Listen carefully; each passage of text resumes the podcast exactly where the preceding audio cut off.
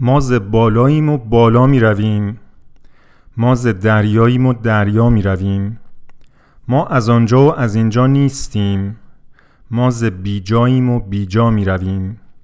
لا اله اندر پی الا الله است، همچو لا ما هم به الا می رویم. قل تعالو آیتی است از جذب حق، ما به جذب حق تعالی می رویم. کشتی نوحیم در طوفان روح، لاجرم بی دست و بی پا می رویم. همچون موج از خود برآوردیم سر، باز هم در خود تماشا می رویم. راه حق تنگ است چون سم الخیاط، ما مثال رشته یکتا می رویم. هین ز همراهان و منزل یاد کن، پس بدان که هر دمی ما می رویم. خوانده ای انا الیه راجعون، تا بدانی که کجاها می رویم. اختر ما نیست در دور قمر، لاجرم فوق ثریا می رویم. همت عالی است در سرهای ما، از علا تا رب اعلا می رویم. روز خرمنگاه ما ای کورموش، گر نکوری بین که بینا می رویم. ای سخن خاموش کن با ما میا، بین که ما از رشک بیما می رویم. ای که هستی ما ره را مبند، ما به کوه قاف و عنقا می رویم. سلام، علی سخاوتی هستم با یک قسمت دیگه از پادکست سر راه بادیه. بعد از تقریباً دو ماه و نیم و اولا یه معذرت‌خواهی از شما بکنم که خیلی منتظرتون گذاشتم و بعد یه توضیح بدم که چجوری شد که اینجوری شد. خب میدونین دیگه دو سه قسمت از سری ژن‌های شن... شیطانی رو من... شنطانی دو سه قسمت از ژن‌های ش... شیطانی رو منتشر کردم و بعد دیگه دست و دلم به اون کار نمیرفت. هر چقدر زور میزدم که بقیه کتابو بخونم و برای شما بازگو بکنم، کاری نبود که من میخواستم بکنم و همینجوری ساعتها پسیو و منفعل میشستم، به در و دیوار نگاه میکردم با حسی ناخوشایند و گهگداری هم از شما ایمیلی تکستی جهت پیگیری میرسید که البته در عین حال پیگیری دلگرم کننده هم بود. جا داره که همینجا ازتون یه تشکری بکنم که اینقدر پیگیر هستین، به فکر هستین و لطف دارین. یکی از دوستان ایمیل زده بود که نوجوانی و جوانیش رو با پادکست های به راه بادیه گذرونده و خب چه تعریف و تحسین و تمجیدی از این بیشتر، حالا هر کدومش که بود. در هر صورت واقعا واقعا واقعا به من محبت دارید، ممنونم ازتون و خوشحالم که میتونم از این طریق با شما صحبت بکنم. بعضیاتون رو میشناسم، بعضیاتون رو دورا دور میشناسم، یه تعدادیتون هم که اصلا نمیشناسم، ولی در هر صورت حستون میکنم. میدونم که هستین، هنوز آن سابسکرایب نکردین و به این پادکست گوش میدین. داستان پادکست به راه بادیه تقریبا همیشه این مدلی بوده، داستانش که نه، پروسسش این مدلی بوده که یه صدایی تو ذهن من شکل می گرفته و این صدا هی بیشتر و بیشتر می شده، هی بیشتر و بیشتر به حالت پادکست به راه بادیه با خودم توی ذهن خودم حرف می زدم و بعد این به یه جایی می رسیده که دیگه اینقدر زیاد می شده که فکر می کردم و حس می کردم که وقتش رسیده که بشینم و یه اپیزود ضبط بکنم. در دو ماه و نیم گذشته از آخرین اپیزود پادکست به راه بادیه تا به امروز که نه تا چند روز پیش، این صدا تقریبا نبود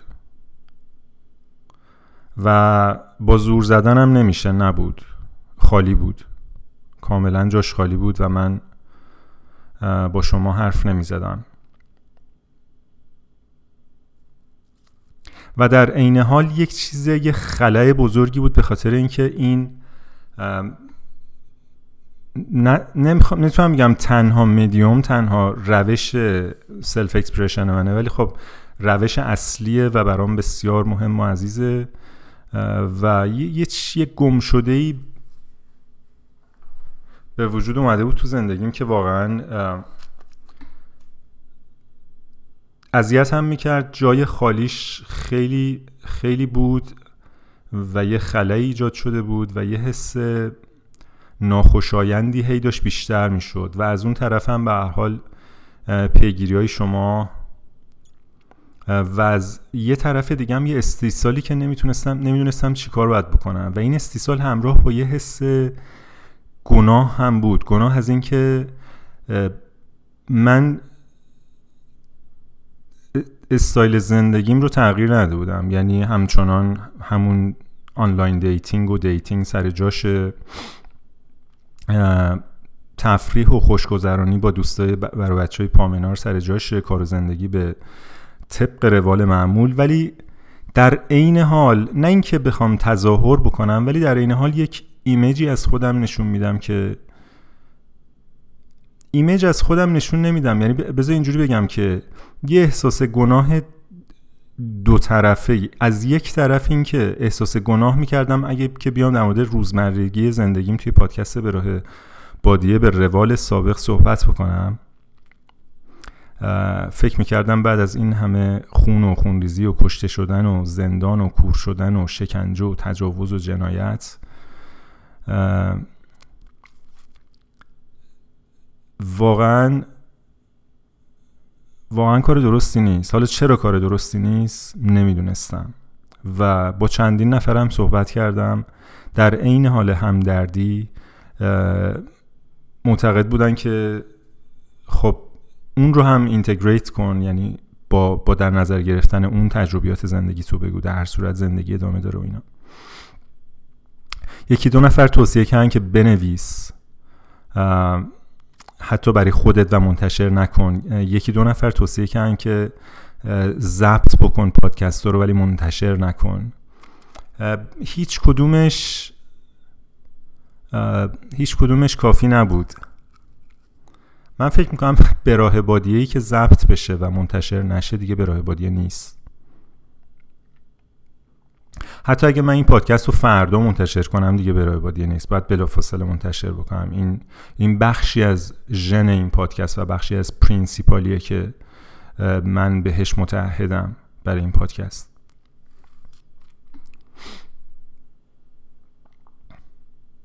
به خاطر همین گیر کرده بودم، در یه جایی گیر کرده بودم و از اون طرف هم احساس گناهی که خب ببین تویی که این ایمیج رو داری نشون میدی که حالا یه, یه سکوت عزاداری داری یا اینکه احترام داری میذاری به اون همه خون، به اون همه شجاعت، به اون همه فداکاری، ولی در این حال توی بامبل و هینج داری آنلاین دیتینگ میکنی و از هیچ فرصتی هم برای زندگی روزمرت دریغ نمیکنی.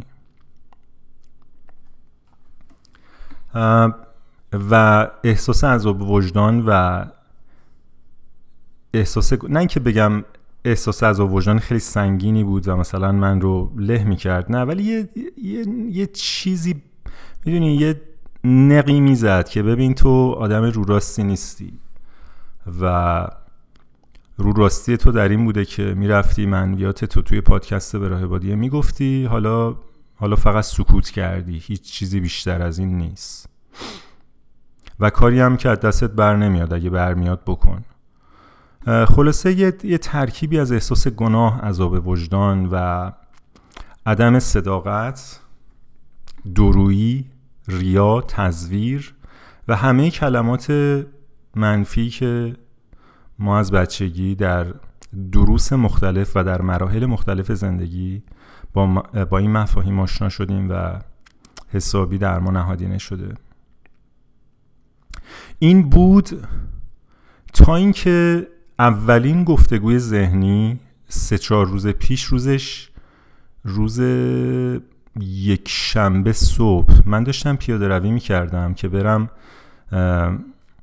یه مرکز خریدی دو جفت کفش پس بدم و دو جفت دیگه که جایگزین خریده بودم رو بگیرم و با این دو جفت کفش توی دستم داشتم راه میرفتم و این گفتگوی ذهنی به وجود اومد. گفتگوی ذهنی از اونجا تریگر شد که شب قبل هجیر، یک ساعت قبل از یک برنامه‌ای که در حقیقت یه ایونت فرهنگی ایرانی ها بود در تورنتو، ایونت فرهنگی نسبتاً بزرگی بود که مؤسسه‌ای به نام تیرگان هماهنگ کرده بود که هفت هزار نفر ایرانی اومده بودن در یه استادیومی. چهار ساعت برنامه بود، از ابی و فرامرز اصلانی خواننده ها بودن تا خواننده های خیلی هنرمند و جوانی که من دفعه اول بود میدیدم، حتی اسمشون رو میشنیدم و موسیقیشون رو میشنیدم و اجراشون رو میدیدم، تا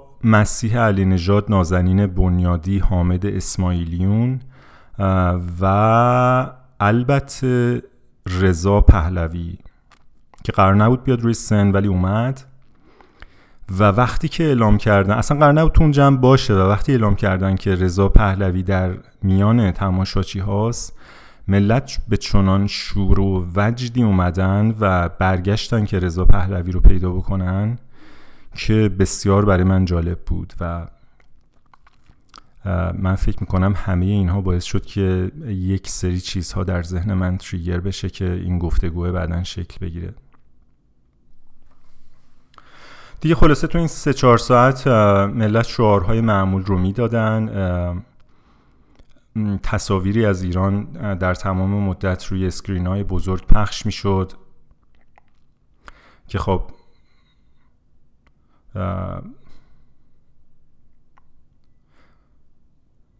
اکثرش بسیار دردناک بود، تلخ و شیرین. خب بعضیاش هم جاهای زیبایی ایران رو نشون میداد و زیبایی های ایران رو و زیبایی های ایرانی ها رو.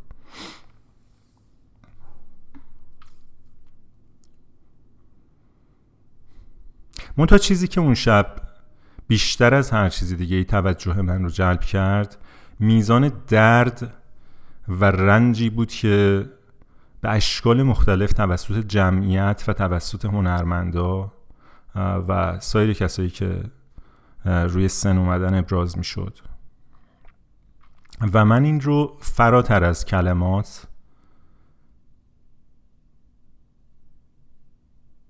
حالا چه به شکل شعار، چه به شکل سخنرانی، چه به شکل لیریکس موزیک یا آهنگ موزیک حس می کردم.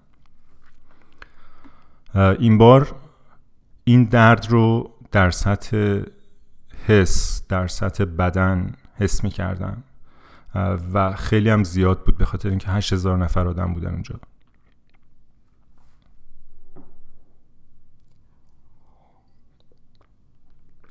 کانتکست این تجربه و اینکه چطور شد که من این درد رو حس می کردم، شاید، البته به احتمال زیاد، به وضعیتی برمیگرده که من درش قرار داشتم. روز شنبه که هجیر به من زنگ زد که یه بلیت اضافه، یک ساعت قبل از برنامه من زنگ زد که یه بلیت اضافه داریم میای، و من فکر میکنم به خاطر وضعیتی که توش قرار داشتم بلافاصله قبول کردم و لباس پوشیدم و رفتم. یعنی اگه مثلا نیم ساعت دیرتر، یه ربع دیرتر زنگ زده بود چه اصلا نمیرسیدم.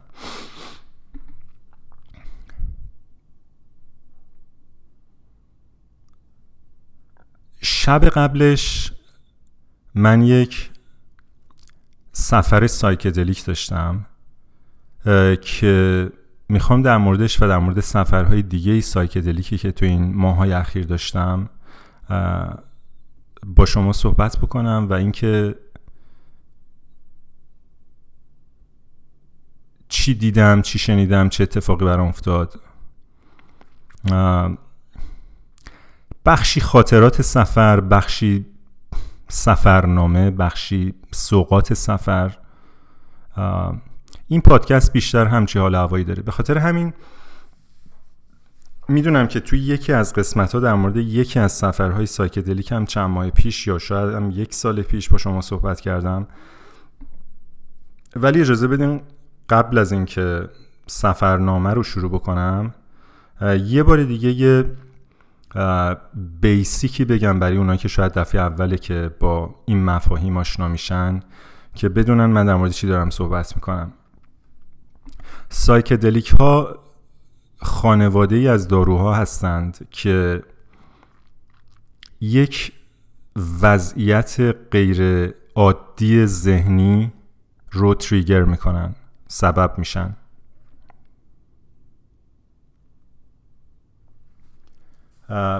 که میتونیم بهش بگیم نان ordinary mental state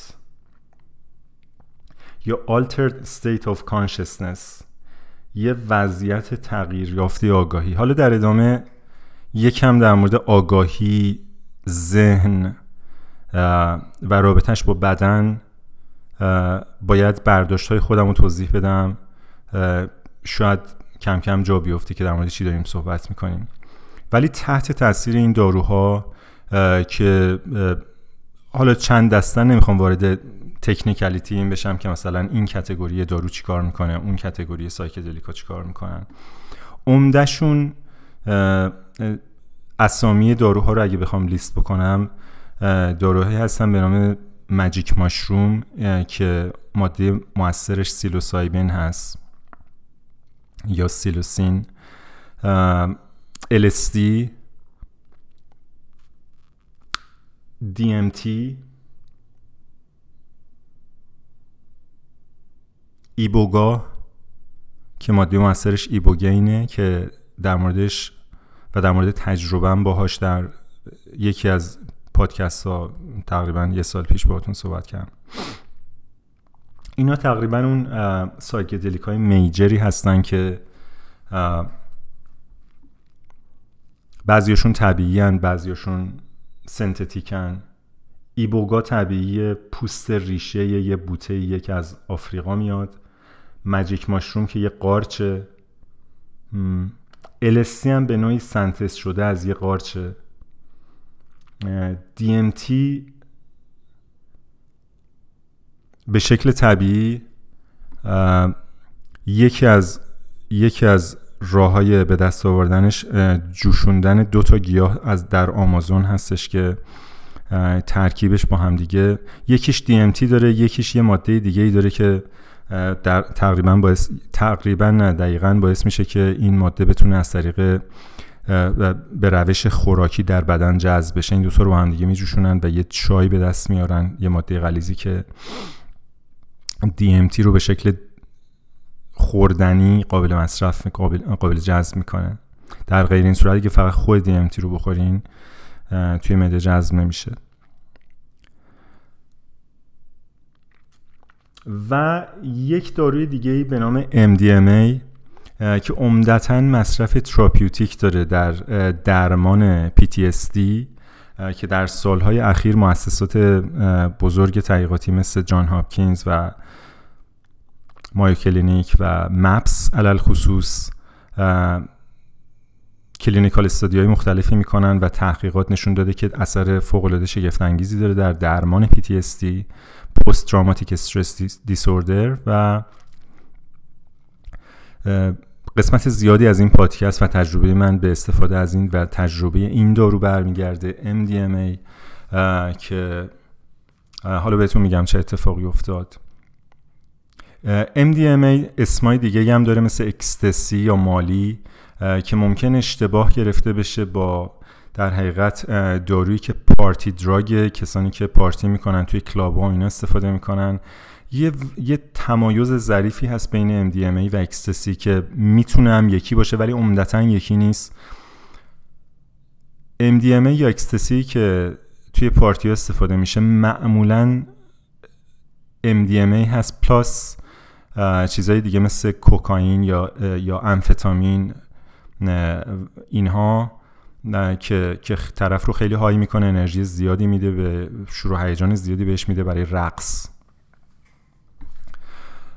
و لذت بردن از موسیقی و لذت بردن از جمع، پایین اومدن در حقیقت گاردهای اجتماعی. بنابراین خیلی احساس عشق، خیلی احساس امنیت و خیلی احساس در حقیقت لذت بردن از حضور، وجود و حتی بدن دیگران، نه لزوما در کانتکست سکشوال، تاچ، دست زدن، بغل کردن، میدونید در در فاصله نزدیک با دیگران رقصیدن.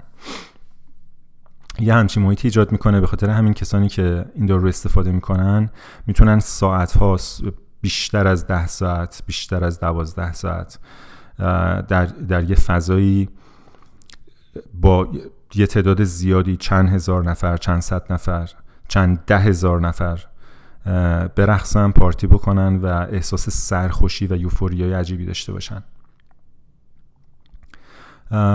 بنابراین اینا داروهای عمده‌ایه. یه, یه چیزای دیگه هم هست که حالا سنتز، غیر سنتز، من نمیخوام اینجا این, این پادکست پادکست ایژوکیشنال در مورد سایکدلیک نیست، ولی ولی میخوام به حال یه مقدمه‌ای بهتون بگم که این داروها چیکار میکنن.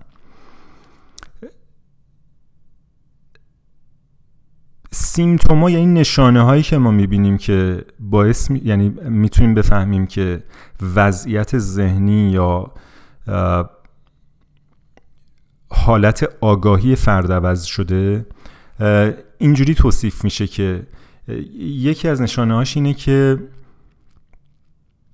دیفالت مود نتورک، یعنی اون شبکه دیفالت، شبکه پیشفرضی که ما توی مغزمون داریم، این این شلوول میشه. مفاهیم، کانسپت‌ها، جاجمنت‌ها، باورهایی که داریم دیگه به اون سفت و سختی قبل نیست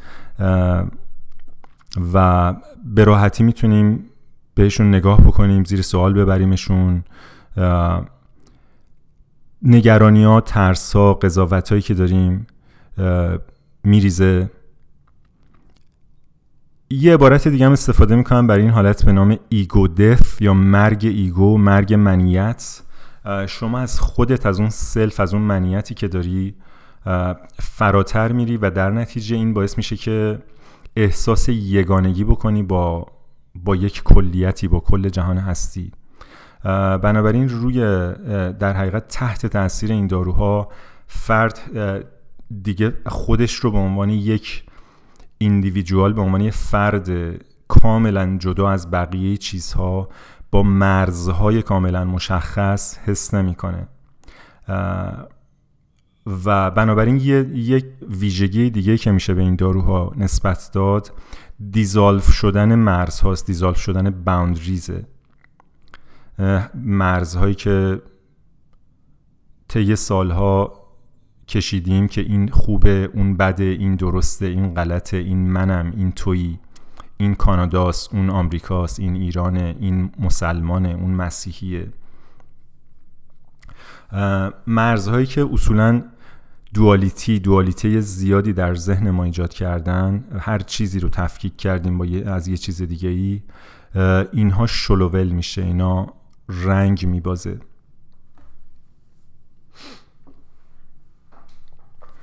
داروهای سایکدلیک تنها روش برای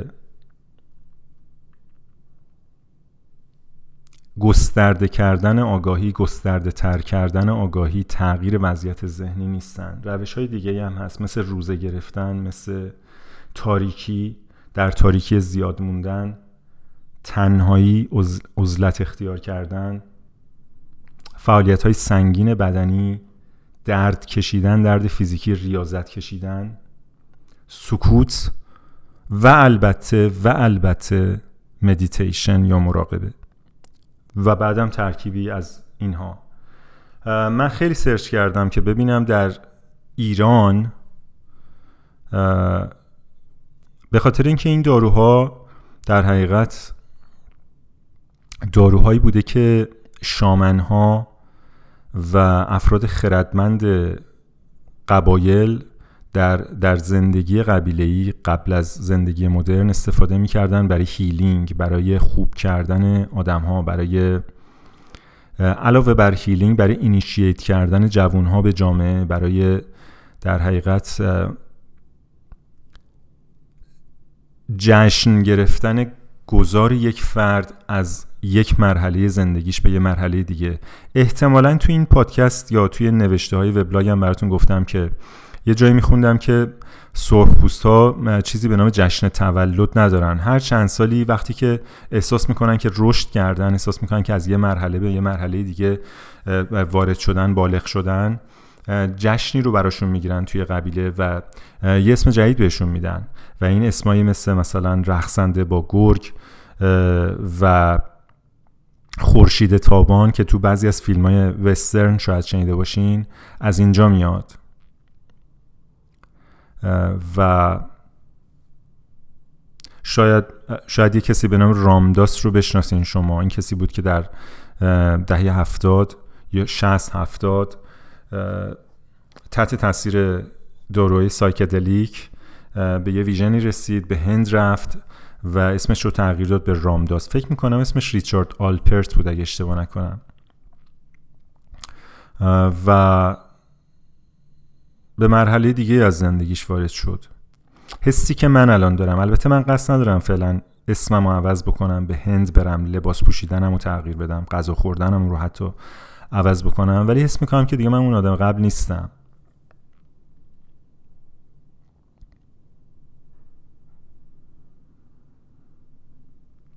و اما چطور شد که من به اینجا رسیدم؟ زمانی که هجیر زنگ زد من هایی بودم بعد از یک سفر. ها یه چیزی هم بهتون بگم، استیگمای زیادی وجود داره، قضاوت زیادی وجود داره توی جامعه، در اقشار مختلف جامعه. وقتی در مورد داروهای سایکدلیک صحبت میکنی بلافاصله ممکنه که این برداشت به وجود بیاد که اینها داروهای مخدر هستن. وقتی میگم های بودم، این های بودنش مثلا ممکنه که با های بودن هروئین یا داروهای مواد مخدر دیگه اشتباه گرفته بشه. این خب برداشت بسیار بسیار غلط و متاسفانه آسیب زننده‌ایه. امیدوارم که شما با ذهن باز به این پادکست گوش بدین.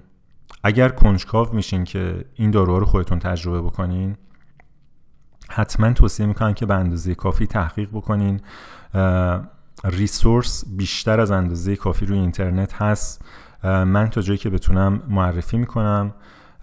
اگر کم بود میتونین با من تماس بگیرین و بیشتر اگه از دستم بر بیاد بهتون کمک میکنم. قطعا میتونین خودتون ادوکییت بکنین، به اندازه کافی اطلاعات به دست بیارین، ولی باورهای غلطی که تو جامعه میگه که اینها ماده مخدر هستن، اعتیادآور هستن، به مغز شما آسیب میرسونن، اینها خزعبلاتی بیش نیست.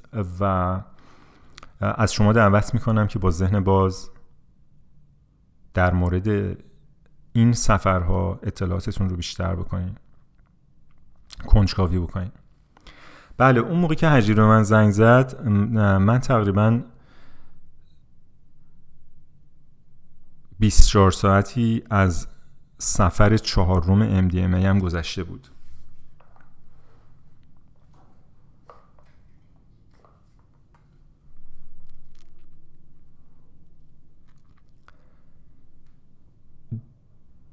ام دی ام ای رو اگر به عنوان درمان استفاده بکنیم، پروتکل درمانیش برای درمان پی تی اس دی اینجوری هستش که توصیه میکنن سه بار به فاصله یک ماه با دوز مشخصی تحت شرایط مشخصی ام دی ام ای استفاده بشه،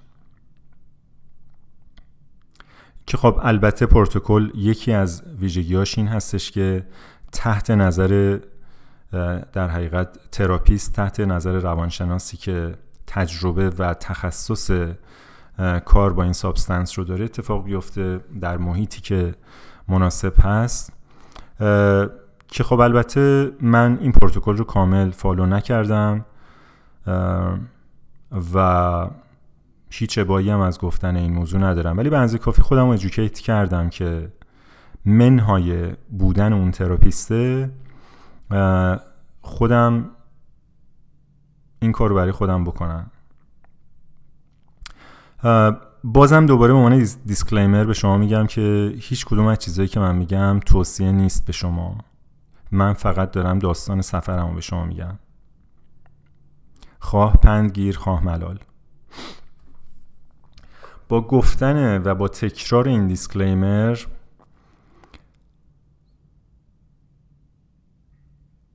و گفتن این که حالا ممکنه توی یکی از مثلا یکی از اپیزودها بیشتر در مورد ام دی ام ای و اینکه چیکار میکنه و اینا صحبت بکنم، منتها نمیخوام قولی به شما بدم که دوباره مثل جنهای شیطانی بشه. اجازه بدین که پادکست به راه بادیه همین فلو طبیعی خودش رو داشته باشه و من میدونی کلاغ خودم بمونم در در تلاش برای کپک شدن کلاغیم هم یادم نره.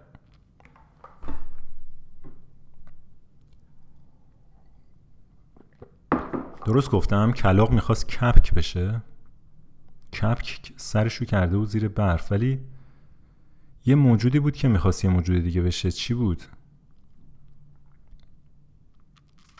به هر صورت دفعه اول من توی خونه تنها بودم و اولین دوز ام دی ام ای، اولین آشنایی با ام دی ام ای توی زندگیم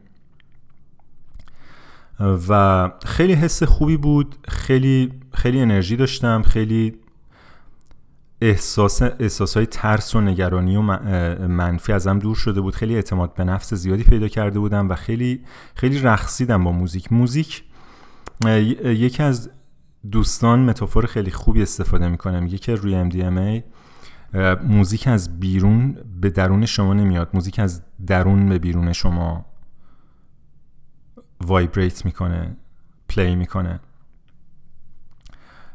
فرداش که من به اپ ترکرم نگاه کردم بیشتر از پانزده کیلومتر توی همین خونه خودم رقصیده بودم و تجربه بسیار بسیار زیبایی بود، ولی اتفاق خاصی نیفتاد. اون اتفاق خاص چی بود؟ بذارین اینم به شما بگم. چهار سال پیش که چند ماهی بعد از رسمی شدن طلاق من و اون همه ماجرا و دادگاه و دادکش... دادگاه کشی و اون نروس بریکدانی که براتون گفتم که اون در حقیقت صحنه مزرعه جو و گندمم تریگر کرد که دیدم یه وسعت زیادی تخریب شده بود و میدونی این رو نسبت دادم به بدخواهی اکسم و بعد مشخص شد که گرازها اینا رو چریده بودن و خراب کرده بودن. در هر صورت یه نروس بریکدان و بعدم از دست دادن خیلی از ابعاد سلامتم و پنیک اتک‌های بعدی و بعدم شروع کرونا و بعدم تلاش برای درمان یک تشخیص غلط که افسردگی بود و بعدم جواب ندادن چندین داروی ضد افسردگی که خالمو بسیار بسیار بدتر کرد تا جایی که حتی نمیتونستم دراز بکشم، چه برسه به اینکه بخوابم.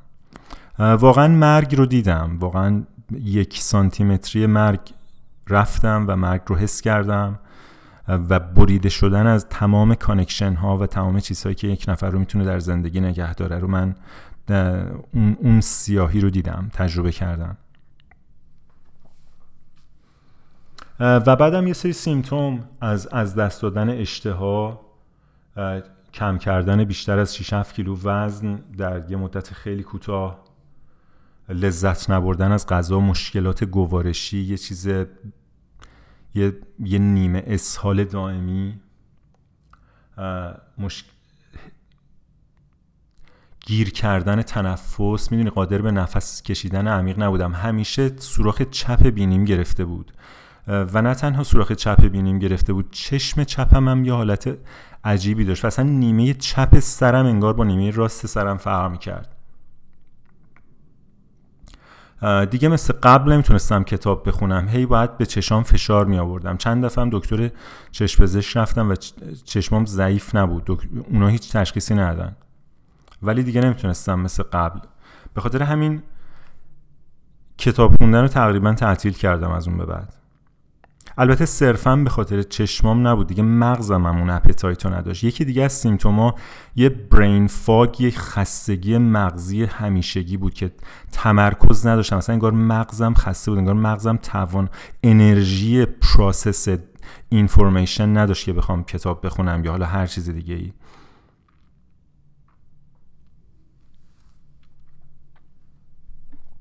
فقط مغزم نبود که انرژی نداشت، خب در طول روز بدنم هم انرژی نداشت، میدونی انگار که ده برابر دیگران باید یا ده برابر قبل خودم باید انرژی صرف میکردم برای پیاده روی، برای دویدن که پیشکش، برای بعضی وقتا بول...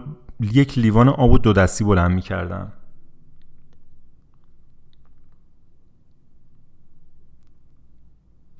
و البته این لیست کامل نمیشه بدون از دست دادن میل جنسی. طبیعیه که نفر این همه سیمتوم داره دیگه، خب میدونی میل جنسی خیلی جایگاهی در زندگیش نمیتونه پیدا بکنه. دکترهای مختلف، آزمایش‌های مختلف، میگم بهترین تشخیصی که دادن افسردگی بود یا شاید هم بدترینش، و داروی ضد افسردگی دو, دو, دو دوره در ایران و یک دوره در اینجا در کانادا. و خب طبیعی که یه, یه کارایی میکنه دیگه، و حال شما بی‌حس میشی، مسکنه، ممکنه در مقاطعی بهتر بخوابی، استرس کمتری تجربه میکنی، ولی خوب نمیشی. بعضی از سیمتومات درمان میشه ولی خوب نمیشی.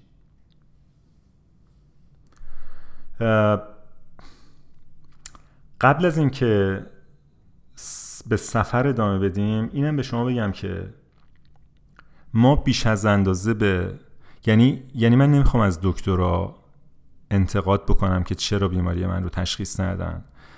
من من باور ندارم که میتونستن. ما زیادی به دکترا مسئولیت دادیم، ما به زیادی بهشون نقش دادیم و زیادی ازشون انتظار داریم. همونجوری که زیادی به معلمان نقش و مسئولیت داریم و و یادگیریمون رو از معلمان طلب میکنیم، درصد که درصد که نمیتونن نمیتونن بتونن. همونجوری که به سیاستمدارا زیاد نقش دادیم که میخوا آزادیمون رو، رفاه اجتماعیمون رو و زندگی درست اجتماعیمون رو از سیاستمدارا میخوام، غیر ممکنه. به خاطر همینم نسلی بعد از نسل دیگه دیسپوینتد میشیم، ناراحت میشیم، سرخورده میشیم، ولی بازم ادامه میدیم به این روش. ریشه کار اینه که ما زیادی به اینا نقش دادیم، زیادی ازشون انتظار داریم. همون جوری که از یه تعداد مهندس و بنا و عمله انتظار ساختن هوم داریم. هیچ کسی نمیتونه به جز ما برای ما هوم بسازه، هیچ کسی نمیتونه به جز ما برای ما آزادی بیاره، هیچ کسی به جز خود ما نمیتونه باعث یادگیری ما بشه و هیچ کسی هم به جز ما نمیتونه ما رو خوب بکنه، نمیتونه ما رو هیل بکنه. میتونن فسیلیتیت بکنن شرایطی رو، با تخصصی که دارن میتونن زمینه و فضایی رو فراهم بیارن که این اتفاق بیفته، ولی خب ما بوق و از سر گشادش میزنیم، ما انتظارات عجیب غریبی داریم و من به درستی و خیلی خوشحالم که این رو اعلام میکنم، تصمیم گرفتم که همونجوری که سالها قبل تصمیم گرفته, بود، گرفته بودم که یادگیریم رو، مسئولیتش رو خودم بپذیرم و از معلم‌ها بکشم بیرون این موضوع رو، این دفعه یاد گرفتم که هیل شدن خودم رو هم مسئولیتش رو به عهده بگیرم و این به شکل عجیب غریبی همزمان شد در اواسط، فکر میکنم دوره دوم تریتمنت از افسردگیم بود توی ایران. من تو زرخش زندگی میکردم و به عنوان اولین سرنخ کشف کرده بودم که یه سری کلینیک هست توی آمریکا که به کمک دارویی به نام کتامین که یکی از سایکدلیک‌ها شناخته میشه، ولی معمولا اگر شما توی ادبیات سایکدلیک سرچ بکنین، کتامین دیگه آخر آخر آخر لیسته. خیلی تفاوت‌های فاندامنتال با بقیه سایکدلیک‌هایی که من لیست کردم داره، منتها به خاطر اینکه در بیشتر جاها قانونیه و بقیه قانونی نیستن، خب دست محققا و دست کلینیکا بازی که از این دارو استفاده بکنن، عمدتاً هم برای درمان افسردگی، برای درمان افسردگی افسردگی هایی که به داروهای رایج جواب نداده. این کنجکاوی من رو به سایکدلیکا شروع کرد. یه همزمانی یا یه اتفاق بسیار بسیار میمون و خوشیومنی که اتفاق افتاد اون زمان، آشنایی من با یکی از شنونده های پادکست به راه بادیه بود، بیشتر از آشنایی یه پادکستر و یه شنونده. و خیلی زود یک رابطه صمیمی بین من و اون خانم شکل گرفت از راه دور، چرا که ایشون ایران زندگی نمی کرد. و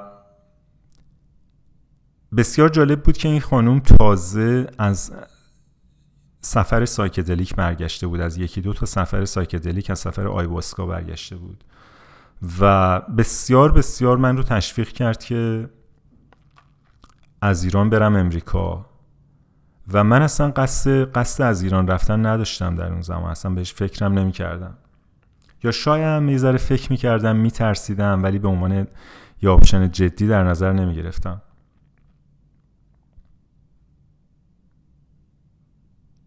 خلاصه با یک ایمان، با یک کانویکشن خاصی من رو مجاب کرد که برم امریکا. و به خاطر همین اگر که مدت هاست ما هم رابطه نداریم و حرف نمیزنیم، ولی ولی اگر به این پادکست گوش میده واقعا میخوام که تشکر کنم ازش قلبن و بهش بگم که من چقدر مدیونش هستم که دست من رو گرفت و به این سفر رو برد.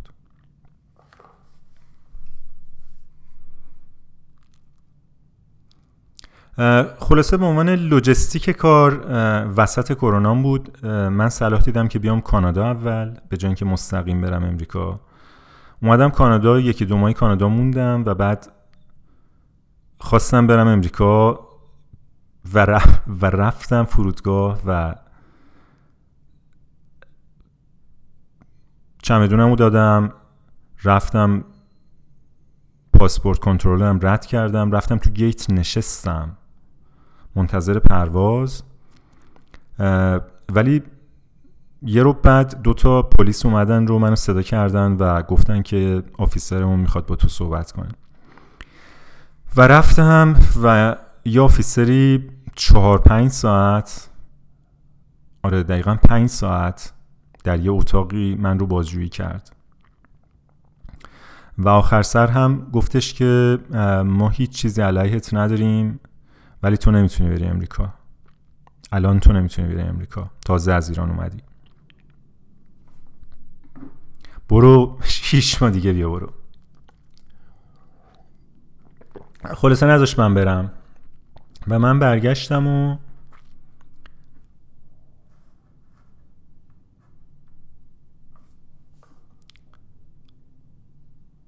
سفر به این شکل ادامه پیدا کرد، چون سفر که متوقف نمیشه، ما هممون در حال سفریم. منتها این سفر یه حال و هوایی داره، این سفر برای همه ما پترنش مشترکه. من فکر کنم یکی از کسایی که به زیبایی در شعر آورده این سفر رو مولاناست. بیشتر شعرهای مولانا، مخصوصا غزلیات شمس، حال و هوای این سفره. ما ز بالاییم و بالا می رویم، ما ز دریاییم و دریا می رویم.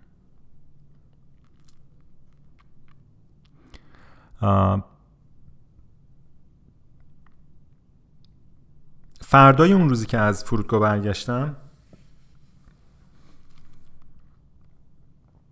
در یه شرکتی شروع به کار کردم که در در زمینه خدمات درمانی فعاله و اونها هم خیلی کنجکاو بودن و شروع کرده بودن یه تحقیقاتی در زمینه سایکدلیک اسیستد تراپی رو شروع در حقیقت داشتن شروع پیش می بردن. به خاطر همین یه یه رزونانس خیلی قوی شکل گرفت بین سفر من، بین کارهایی که اونا می کردن، اجندایی که داشتن و همه چیز خیلی سریع اصطلاحاً آنفولد شد پیش روی من.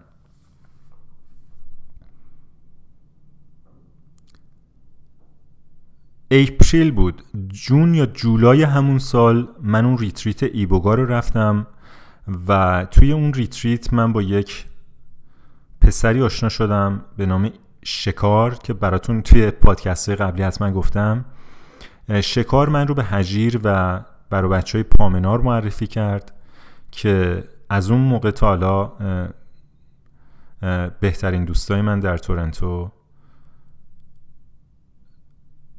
هستن و هر چقدر من از دوست شدن با اینها خوشحال، قدردان و شکرگزار باشم کمه. و اصلا مسیر من به چنان غنا و به چنان زیبایی رسید که خودم انتظارش رو نداشتم.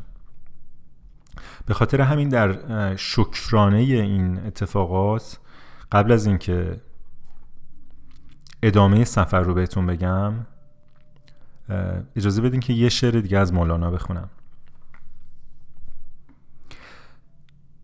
من ز وصلت چون به هجران میروم، در بیابان مغیلان میروم. حالا من فکر میکنم این رو میشه هم ز وصلت خوند هم ز وصلت. من چندین بار اینو ترای کردم تو ذهنم، فکر میکنم هر دوتا جواب میده. من ز وصلت چون به هجران میروم یا من ز وصلت چون به هجران میروم، در بیابان مغیلان میروم. من به خود کی رفتمی او میکشد، تا نپنداری که خواهان میروم. چشم نرگس خیره در من مانده است، که از میان باغ و بستان میروم. عقل هم انگشت خود را میگزد، زان که جان اینجاست و بی جان میروم. دست ناپیدا گریبان میکشد، من پی دست و گریبان میروم. این چنین پیدا و پنهان دست کیست، تا که من پیدا و پنهان میروم.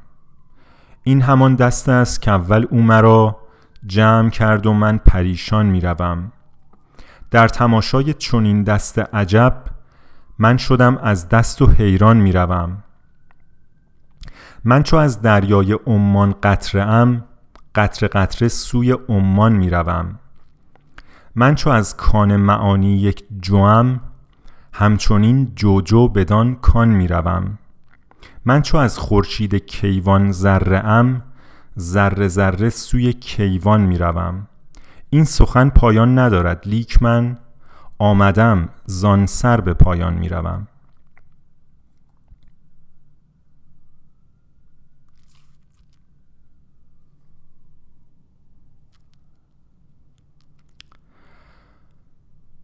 با دوستان پامنار آشنا شدم. اولین تریپ رسمی سایکدلیکم قبل از ریتری، ریتریت ایبوگا جولای اون سال زمانی اتفاق افتاد که خونه سشو بودم هنوز، همون ماه اول تورنتو، با یه تجربه خیلی خیلی مقدمه‌ای با ماجیک ماشروم. اون موقع نیل همسایمون دراگ دیلر بود و سشو این این صحبت‌ها رو که با سشو می‌کردم ازش پرسید و گفت آره ماجیک ماشروم داره. من هیچی نمی‌دونستم، تقریباً هیچ هیچی هیچی نمی‌دونستم. خلاصه با یه اینستراکشن خیلی بدوی از خود نیل، دو گرم فکر میکنم یک و نیم گرم دو گرم ماجیک ماشروم خوردم در یه ستینگ بسیار نامناسب. آها اینم بهتون بگم که سفر سایکدلیک از در حقیقت سه مؤلفه اصلی تشکیل میشه: ست، ستینگ و مدیسن یا خود دارو. ست اون ذهنیت شما، نیت شما و آمادگی وجودی شما برای اون سفره که میتونین از روزها قبل، از ساعتها قبل در حقیقت کانتمپلیت بکنین، مدیتیت بکنین و نیت بکنین که به چه سفری میرین، به چه دلیلی اون سفر رو میرین، چی میخواین، چی میخواین ببینین، چه سوالی دارین، چه نیتی دارین. نیت کلمه بسیار بسیار درست و دقیقی اینجا. و بعد ستینگ اون محیط فیزیکی، اون جایی که در حقیقت این تجربه رو میکنین، از حالا اگر محیط ایندور باشه، چیدمان فضا، اتاقی که درش هستین، ممکنه یه محرابی ست بکنین، شمعی روشن بکنین، عودی روشن بکنین، موزیکی پلی بکنین. موزیک بسیار بسیار عنصر مهمی اینجا. یه پلیلیستی از قبل آماده میکنین. اینکه تنها باشین یا با افراد دیگه‌ای باشین، اون افراد کی باشن، آیا اونها با شما همسفر باشن از به اصطلاح جنبه گرفتن دارو، یا اینکه نه صرفاً صرفاً حضور داشته باشن اونجا، اینا المان‌های بسیار مهمیه در ستینگ یا اینکه در خارج از در حقیقت فضای ایندور باشه، در طبیعت باشه، در بعد خود اون طبیعت به هر حال مهمه، جنگل باشه، دریا باشه، در زمستون، در در, در فصول مختلف، در ساعت‌های مختلف روز. المان‌های بسیار بسیار مهمی این این سفر رو تحت تاثیر میذارن. و بعد اینکه خود اون دارو برای چه منظور و برای چه نیت خاصی از چه دارویی استفاده میکنین، چه دوزی استفاده میکنین مهم هست. و در نهایت میگن که سفر هر کسی هر بار منحصر به فرده، هیچ هیچ دو سفری حتی برای یک فرد مثل هم نیست، بسیار بسیار متفاوته و هر دفعه شما یه جا میرین، یه چیزایی رو میبینین، یه چیزایی رو تجربه میکنین.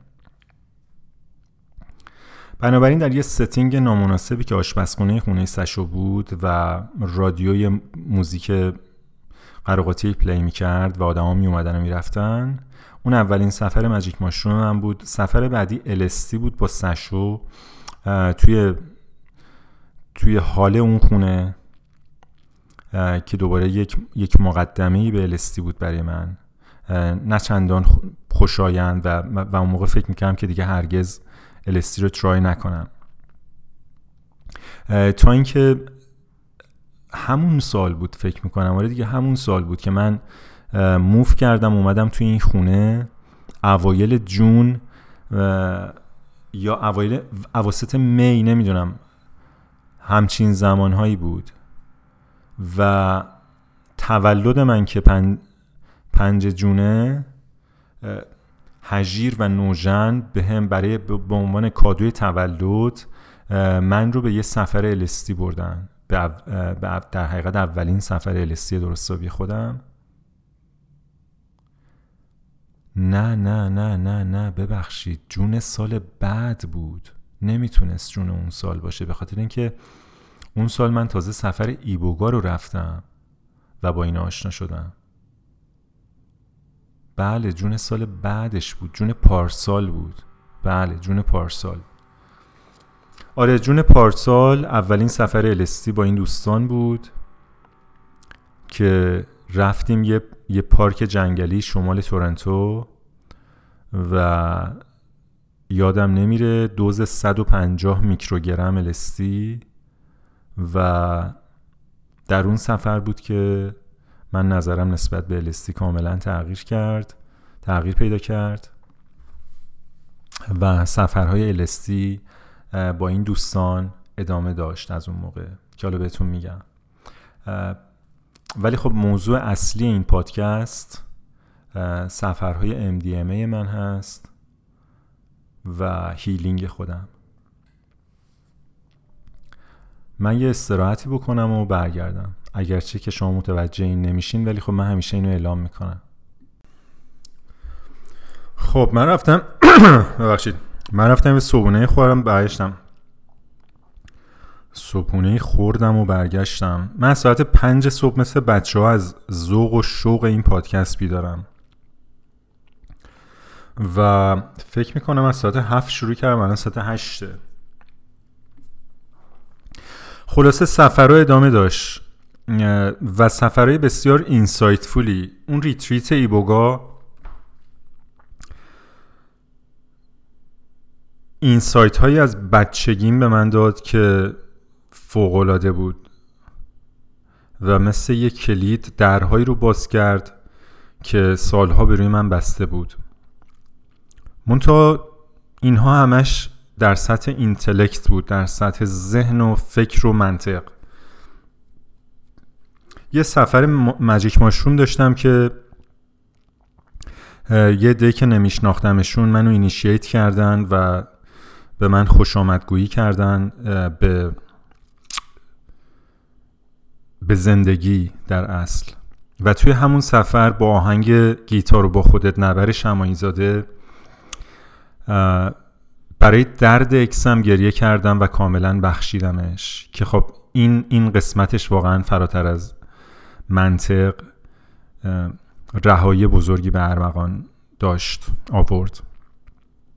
در یه سفر دیگه ماجیک ماشروم که با دوز بیشتری واقعا با, با, با یه دوز پنج گرم که نسبتاً دوز زیادیه در در دره تکامل بشری یه دره پهنی بود با ریتم دویدن اسب‌ها یا دویدن آدم‌ها حرکت می‌کردیم و سعدی و حافظ و مولانا و خیام با همدیگه گفتگو می‌کردن و همدیگه چالش می‌کردن و سفر بی‌نظیری بود، بسیار زیبا، اونقدر که بعد از سفر من ساعت یک دو نصف شب پا شده بودم، گیتارمو گرفته بودم دستم و یه مانترایی ساختم که امیدوارم توی یه, یه،, یه اپیزودی اون مانترا رو با گیتار بزنم و بخونم براتون. حتی وقتی میگم گیتار بزنم براتون بخونم، کلن دو تا نوت رو میتونم پلی بکنم و خیلی خیلی بیسیک و بدویه، فکر نکنین که حالا جیپسی کینگز براتون میزنم، نه. ولی مهمتر از گیتار اون اون مانترا است که ترکیبی از چند تا شعر کلیدی این چهار تا شاعر بزرگه و توی اون جرنی اینا با هم دیگه تلفیق شد که با شکوه بود، بی‌نظیر بود، اینقدر که من اینقدر اکسایتد بودم فرداش هم به نوژن هم به وحید زنگ زدم و اینو براشون گفتم. البته توی اون جرنی اونا با هم بودن، توی توی ذهنم جرنی تنها بود، من خودم تنها خونه بودم. و بعد یه سفر دیگه الستی که با وحید و نوژن بود، اینجا ترکیب الستی و فایو ام او دی ام تی بود. فایو ام او دی ام تی یه ماده‌ایه که از زهر یک وزغ استخراج میشه، ولی خب به دلیل خطر انقراض اون وزغ بنده خدا سنتزش هم درست کردن که قوی ترین سایکدلی که موجوده، منتها دورش دوره سفرش بسیار کوتاست، کل جرنی مثلا بیست دقیقه طول میکشه، ولی بلافاصله بعد از استعمال اون دارو که ما به شکل مقعدی استفاده کردیم، به شکل تدخینی هم ممکنه، خانواده‌ای از دی ام تی هاست، بهش میگن فایو ام او دی ام تی. ظرف چند ثانیه شما در حقیقت به اون تجربه ایگودس میرسی و باوندری ها دیزالو میشه و از خودت فراتر میری، بسیار فراتر. البته برای ما این اتفاق نیفتاد، برای هیچ کدوممون، من فکر کنم به خاطر اینکه دوز دوز کمی بود، یعنی از احتیاط و مثلا تجربه اینها، من که تجربه اولم بود، دوز مناسب نبود، به خاطر همین خیلی اون شدتی که من در توصیفش خونده بودم اتفاق نیفتاد، ولی ولی اتفاقی افتاد. از اون جالب‌تر این بود که ما این رو میکس کردیم با ال اس تی بعدش و اون ال اس تی خیلی اینتنسیفای و طولانی‌تر از حالت دیگه شد و من در اون سفر در حقیقت کل جهان هستی و کل زندگی رو در قالب، یعنی با اون موقع هم تازه زمانی بود که من این ژن‌های شیطانی رو میخوندم و خیلی به ژنتیک و یعنی ست من خیلی پر از توضیحات ژنتیک و دی ان ای و اینا بود و توی اون سفر کل فرایند خلقت رو از رشد شاخه درخت‌ها گرفته تا در حقیقت اکسپرشن هنری، من در قالب تکثیر دی ان ای، تکثیر و و جهش ژن برای خودم توضیحش دادم که که خیلی خیلی لیبریتینگ و خیلی لذت بخش بود. در صورت چون این سفرهایی بود، ولی اون سیمتوم، اون لیست سیمتومای پی تی اس دی که براتون گفتم همچنان بود، اونا منو ول نمی‌کرد، مستعسل شده بودم. و این رو هم بگم که چندی قبل، شاید بگم حدود یه سال قبل، با یه با یکی از دوستان قدیمی، آشنایان قدیمی بهتره بگم، که بعد خواهرش شد اینجا بیشتر از آشنایی یک دوست، ایشون هم تجربیات سایکدلیک و تجربیات یوگا در حقیقت در جرنی یوگا و در حقیقت اون لاین از اکسپنشن آگاهی قدم بر می داره صحبت می کردیم و در یکی از جلساتی که باش داشتم خواهرش رو که من یه بار ایران دیده بودم دعوت کرد و این خواهره رفته بود هند و خلاصه جرنی داشت و اینا. گفتم چی شد رفتی هند؟ گفت من در اولین تجربه ماجیک ماشرومم بد تریپ گرفتم. بد تریپ هم یکی دیگه از در حقیقت کانسپت هایی که شما باهاش آشنا میشین در سفرهای سایکدلیک. تعداد کمی از کسانی که در حقیقت این داروها رو مصرف میکنند و این این سفر رو میرن دچار عارضه‌ای میشن به نام بد تریپ که ممکنه همراه با ترس، تجارب ناخوشایند، پنیک، دیدن صحنه‌های ناخوشایند، سیاهی، گیر کردن در یه در یه فضایی، در یه تاریکی، در یک جای ناخوشایند، ترسناک، وحشتناکی که نتونن ازش بیرون بیان در حین سفری، همچین اتفاقاتی میفته که بهش میگن بد تریپ. و این خانم دچار بد تریپ شده بود و سلامت روان خودش رو تا حدود زیادی به گفته خودش از دست داده بود تا جایی که دیگه درست نمیتونست فانکشن, فانکشن بکنه برای مدت‌ها، چندین ماه. و بعد کسی بهش توصیه میکنه که تو تراماتایز شدی توی این جرنیت و ام دی ام ای به تو کمک میکنه که اولین اون اون هم سه بار با همین پروتکل ام دی ام ای رو گرفته بود، ولی میگفتش که اولین جرنی ام دی ام ای مثل آب روی آتیش درمانم کرد و و البته دوتای ادامه تکمیل کرد درمان رو. من از قبل هم توی مطالعاتم میدونستم، خونده بودم که به حال ام دی ام ای اسیست تراپی برای درمان تراما، تجربه تراما و پی تی اس دی خیلی جواب داده، خیلی مطرحه، خیلی تحقیقات روش میشه، ولی خب تهیه ام دی ام ای مثل تهیه ماجیک ماشروم و ال اس دی اونقدر سهل الوصول حداقل اینجا در این مقطع زمانی در سال دو هزار و بیست و دو بیست و سه که من قدم به این سفر گذاشتم، حالا من نمیدونم شما در چه تاریخی به این پادکست گوش میدین، راحت نبود. ممکنه یه زمانی برسه که اینا افسانه بشه و شما بتونین ام دی ام ای رو از سوپر سر خیابون تهیه بکنین که امیدوارم اون روز برسه. تا اینکه بالاخره با اینور و اونور رو پیدا کردن یک کانکشن من ام دی ام ای تهیه کردم و اولین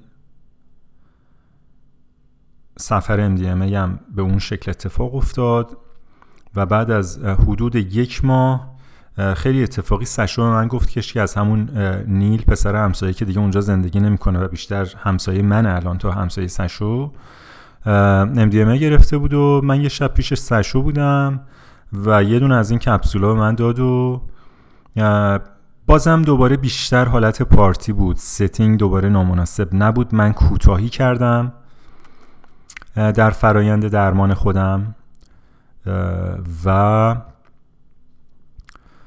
تجربه تجربه پارتی بود. بعدش هم یه ذره علف کشیدیم و خلاصه به سمت پارتی رفت اون شب. گذشت و رسید به دفعه سوم. دفعه سوم دیگه من خیلی دوباره بیشتر مطالعه کردم، ست و ست و ستینگم بسیار آماده بود، پلیلیست داشتم و این دفعه برخلاف دفعه های قبل من ام دی ام ای پیور داشتم.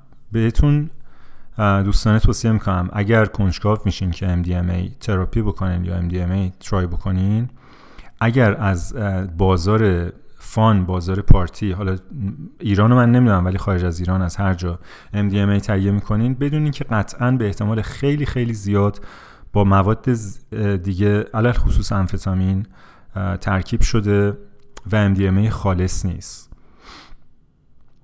اگر قصد درمان دارین و میخواین پروتکل ام دی ام ای assisted تراپی رو تهیه بکنین، حتما حتما بهتون توصیه میکنم که از ام دی ام ای پیور استفاده بکنین و برای به دست آوردنش هم خب تلاش بکنین.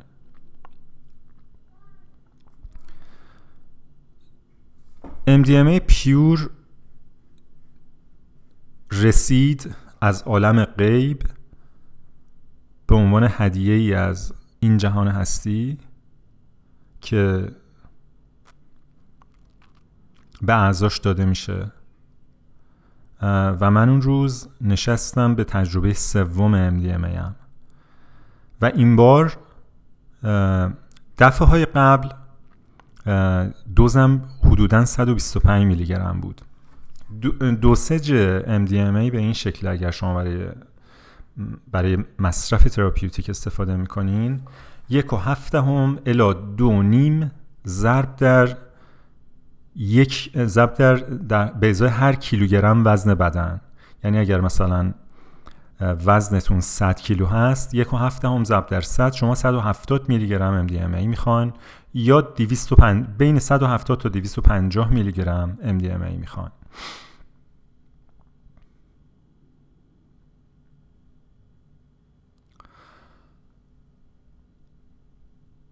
و خب من وزن بدنم حدود هفتاد کیلوه و هفتاد ضرب در حالا مثلا دو بکنیم اون وسط مسطا صد و چهل میلی گرم تقریبا. من یه دوسج مناسبی استفاده کرده بودم توی هر دوتا تریپ. منطقه ام دی ام ای پیور نبود، ست و ستینگ من پیور نبود، بنزی کافی جوکیت نبودم و کسی هم نبود که نخواسته بودم که باشه که به من کمک بکنه. مثل خیلی دیگه از کارهای دیگه زندگیم تصمیم گرفته بودم که این کار تنهایی بکنم. این دفعه با ام دی ام ای پیور نشستم و اولین کپسول صد و بیست و پنج رو خوردم و رفتیم رفتیم بعد از دو ساعت کپسول دوم که شد دویست و پنجاه میلی گرم و گذشت و من در اقیانوسی از عشق، آرامش، غوطه‌ور بودم با یه لبخندی که اصلا از حالت لبخند در نمی اومد. به این پنجره خونم نگاه می کردم. ساعت مثلا حدود پنج و شیش عصر بود. موزیک می نواخت در تار و پود سلول های وجود من و من لحظاتی معجزه آسا و بهشتگونه رو زندگی می کردم. یه چهل پنجاه دقیقه بعد از دویست و پنجاه میلی گرم یه کپسول دیگه خوردم، شد سیصد و هفتاد و پنج میلی گرم.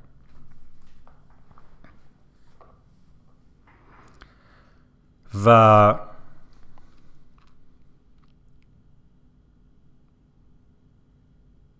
خیلی دیگه توصیف خاصی به جز تکرار همین چیزایی که بهتون گفتم قادر نیستم بهتون ارائه بدم.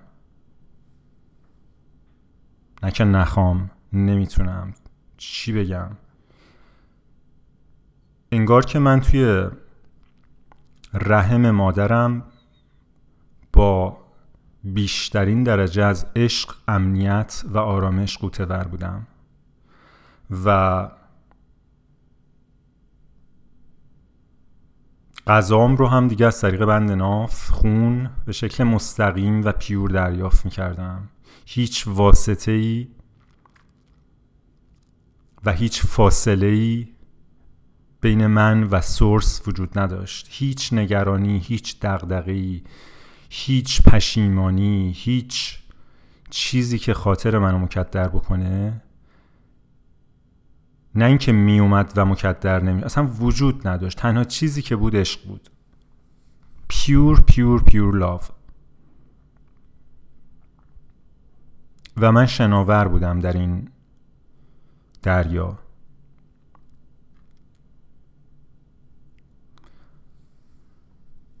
بعد از دوباره نمیدونم چه زمانی از سیصد و هفتاد و پنج کپسول چهارم رو خوردم که شد پانصد.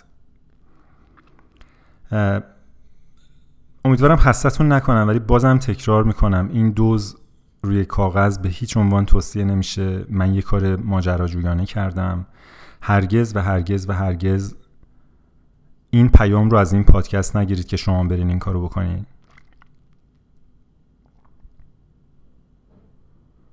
صرفاً دارم داستان یک سفر رو به شما میگم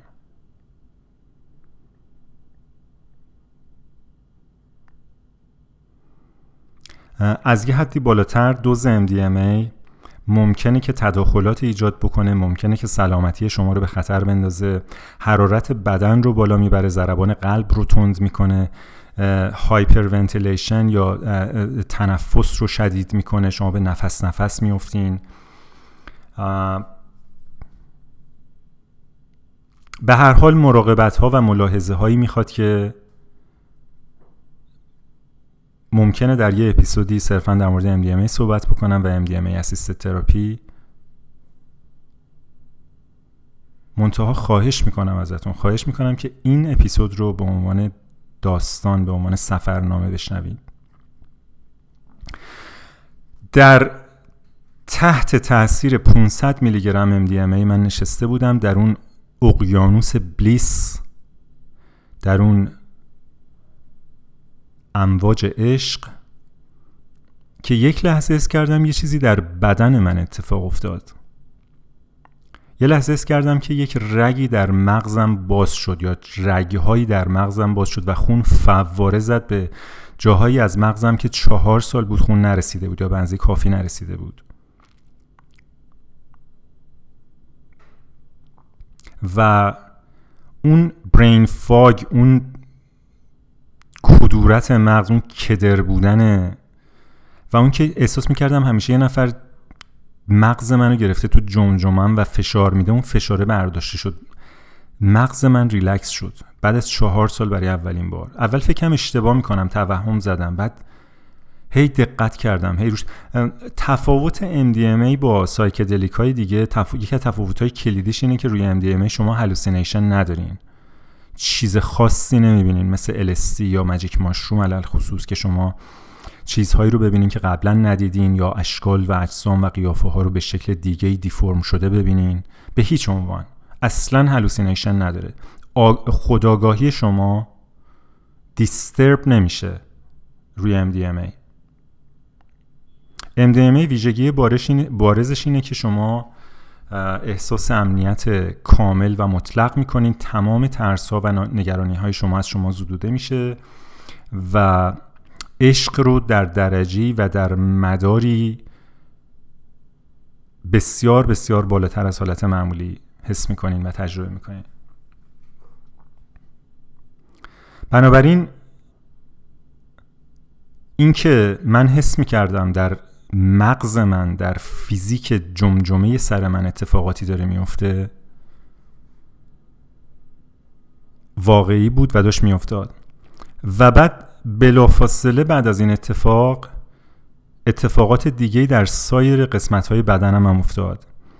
نمیدونم بهتون گفتم یا نه، یکی از سیمتومایی که واقعا من رو رنج میداد تو این چهار سال این بود که حس لامسه من به شدت ضعیف شده بود و من دیگه از تاچ کردن چیزی لذت نمی بردم و اصلا اونقدر حسش نمی کردم. شما در حالت عادی وقتی به پوست خودتون، به یه میوه، به دیوار، به درخت، به خاک، به آب دست می زنین، لمس کردن هم زیباست، هم لذت بخشه، هم شگفت‌انگیزه. هم بچه اول که به دنیا میاد با حس لامسه خودش دنیا رو میشناسه و کشف میکنه، مثل دیدن میمونه.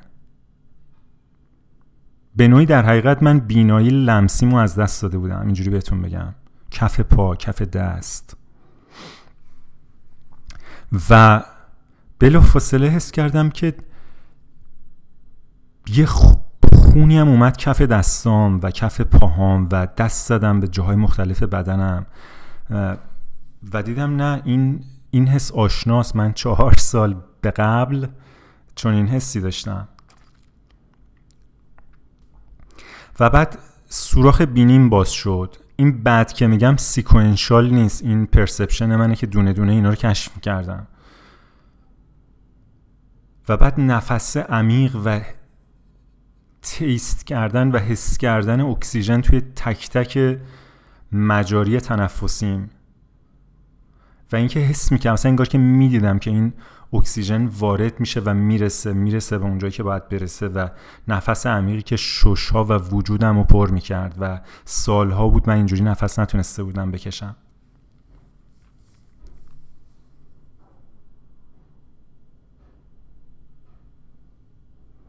و حس کردم که قلبم دوباره نرمال داره میتپه.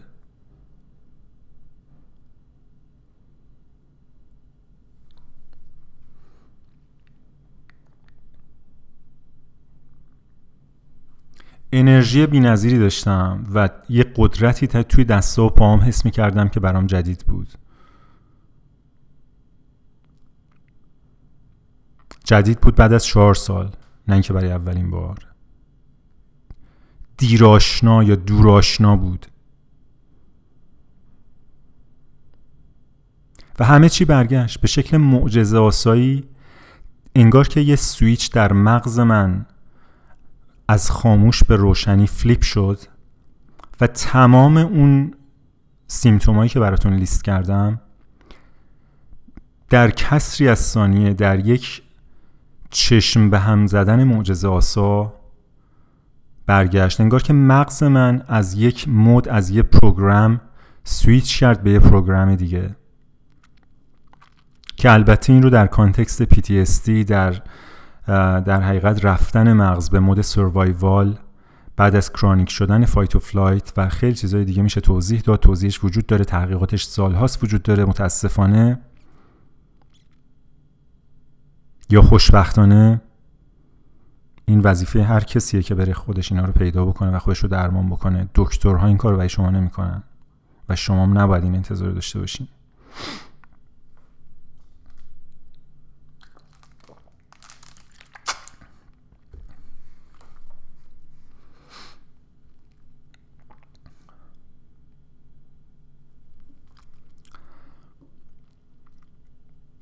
بله، اگر معجزه‌ای هست روی کره زمین، اگر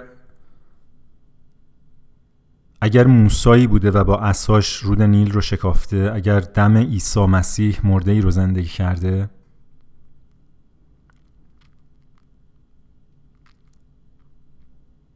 یا هر چیز دیگه‌ای که بشریت اسمش رو معجزه گذاشته، این معجزه برای من اتفاق افتاد. فکر می‌کردم موقته و فرداش که پا شدم و این چیزی که چک کردم دوباره سیمتومان بود، همه چی سر جاش بود. پس فردا، پس اون فردا، هفته بعد، دو هفته بعد، سه هفته بعد، مغز من عادی شده بود، بدن من عادی شده بود و سیمتوما برگشته بود و من هنوزم البته همینه. هیجان زده این معجزه رو برای دوستان، برای افراد مختلفی تعریف کردم.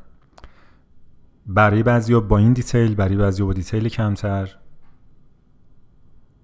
ولی برای هیچ کسی با دیتیل بیشتر تعریف نکنم، به خاطر اینکه بیشترین دیتیل رو الان دارم به شما میدم.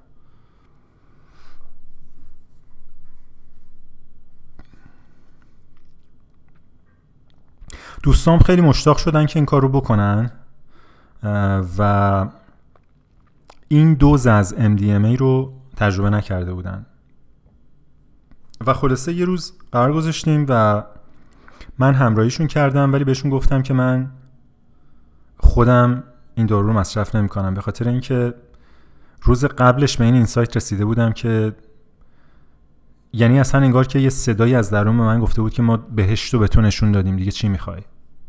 بالاتر از اون چی میخوای ببینی و دردت چیه؟ و بعد حس کردم که واقعا انصاف نیست و من اصلا هیچ دلیلی نداره که بخوام دوباره این کارو تکرار بکنم.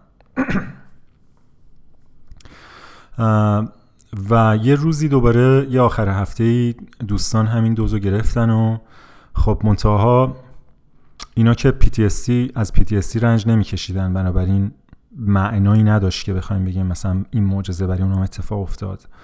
هر کجا دردی دوا آنجا رود. ولی خب اون درجه از یوفوریا و عشق تجربه کردن و یادم نمیره دوتاشون، نوژن و وحید، ساعتها لب ساحل بودن، قدم میزدن در یه هوای سرد، فکر کنم بودن یه ماه یه ماه و چند هفته پیش بود،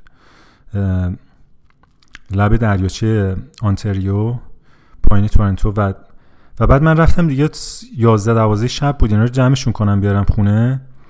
اینا منو بغل کرده بودن، دو نفری، جفتشون هم از من قد بلندتر و به حال وزنشون هم بیشتره و یک ساعت ول نمی‌کردن تا جایی که دیگه من رومم نمی‌شد بگم. و تو توی اون حالت به قدری شما احساس عشق و محبت دارین که هر موجود زنده یا غیر زنده کنارتون رو می‌خواین بغل کنین و ابراز عشق و محبت بکنین بهش.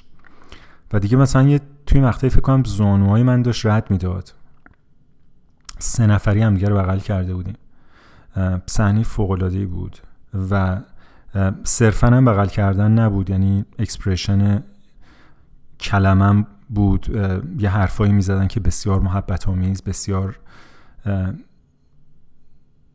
بسیار نرم، بسیار نفوذ کننده بود هر دوتاشون.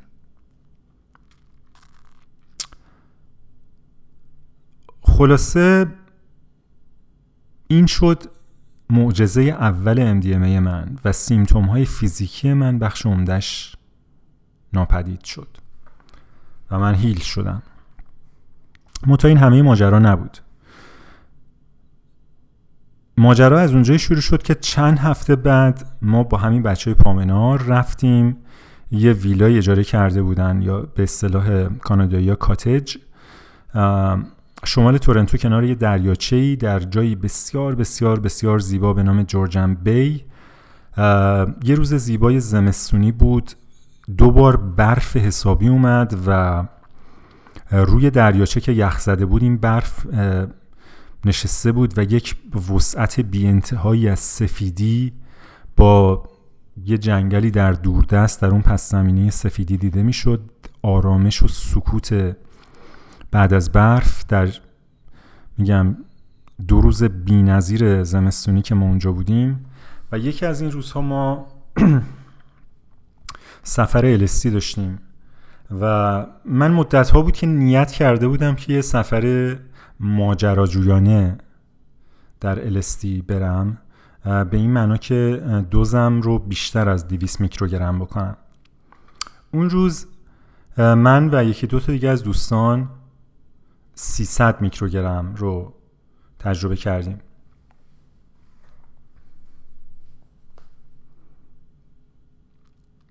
تجربه بسیار شگفت‌انگیز و خارق‌العاده‌ای بود. در مقطعی من یادم میاد که کنار اون دریاچه ایستاده بودم و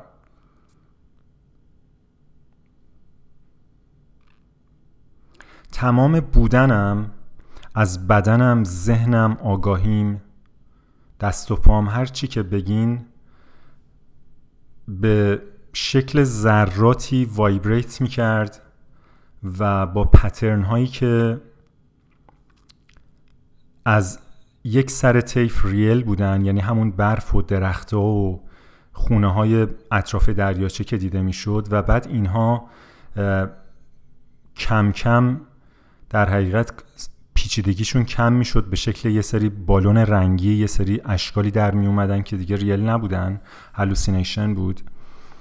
و بعد پیچیدگی اینام کمتر کمتر میشد، بوداش کمتر میشد تا که به یه خط و یه نقطه می رسید و کل آگاهی من از جهان هستی و خودم از جمله بدنم به یه, به یه تقریبا به یه هیچی می رفت، به یه هیچی می رسید و دوباره از اون هیچ همه اینها به وجود می اومد و دوباره در یه مسیر دیگه‌ای و با یه رزونانس دیگه‌ای و با یه وایبریشن دیگه‌ای دوباره به یه هیچ دیگه‌ای می رسید. و این در کنار خونه، در نگاه کردن به جنگل پشت خونه، این دائما تکرار می شد. تجربه بسیار اینتنسی بود که بیشتر از هفت هشت ساعت طول کشید. یه جاهایی من واقعا دیگه اوورولم شده بودم. نمیدونم فارسی اوورولم چی میشه. و فردای اون روز و روزهای بعد اینسایت و یادگیری که من از اون تجربه داشتم این بود که من مقاومت دارم و نقطه اوج پیدا کردن این مقاومت، رزیستنسم، این بود که لب اولین باری که روی پیک این اکسپریانس رفتم لب دریاچه، یه, یه مسیر چهار پنج دقیقه‌ای بود، از چون ویلای ما لب دریا نبود، ما این ور جاده بودیم و باید یه مسیری میرفتیم. دیدم که نوژن و آیسا دوست دخترش اونجا وایساده بودن و آیسا خیلی با لاو و هیجان گفت تو خیلی ادیشن خوبی بودی به گفتگوی ما، الان اومدی. و نوژن داشت میگفتش که همه ما مستحق و سزاوار عشق هستیم. و من توی اون استیت ذهنی نسبت به این استیتمنت نوجن مقاومت کردم، گفتم نه، همه ما نیستیم. و من فکر میکنم اونا توی استیت بالاتری از لاو رزونیت میکردن، وایبریت میکردن و اونا مقاومت نشون ندادن به مقاومت من و گذشتن و من یه چند قدم رفتم اون طرفتر و همون جایی بود که نه تنها این نقطه نظر و جاجمنت یا هر چیزی که اسمشو میذارین دیزالف شد، مثلا دیدم که خود بدنم هم داره دیزالف، مثلا همه همه بودنم دیزالف شد و رفته یه نقطه رسید و این قضیه اینقدر تکرار شد. بعدن دیدم که من یه سری خودآگاه و ناخودآگاه رزیستنس دارم و شروع کردم به مدیتیت کردن به رزیستنس و اینکه چه چیزهایی رزیستنس به این معنی که چه چیزهایی رو نمیپذیرم و چه چیزهایی رو پس میزنم و این همینجوری هی هی برای من پررنگتر و پررنگتر شد تا اینکه رفتم به دوران بچگیم و رسیدم به یکی دو تا حس عمده گناه که توی اون مجموعه گناه همین حس گناهی که من اگه بیام در مورد روزمرگی و آنلاین دیتینگ هم, هم صحبت بکنم، یه حس گناهی دارم نسبت به ملت ایران، از این بگیر تا یه حس گناه اسپسیفیکی که در دوران بچگیم شروع شده بود، سرنخ‌هایی پیدا کردم و دوباره یک اجندا، یک ستی برای یه سفر دیگه شکل گرفت تا اینکه یک روز صبح که هفته پیش دقیقاً هفته پیش جمعه بود از خواب بیدار شدم و دیدم که نمیتونم اصلا برم سر کار. رفتم بیرون قدم زدم رفتم بیرون قدم زدم سه چهار ساعت قدم زدم و خیلی خیلی چیزا برام روشن شد، خیلی خیلی اینسایت گرفتم از از رزیستنسی که دارم نسبت به احساسات خودم که مهمترینش همین حس گناهیه که بهتون گفتم.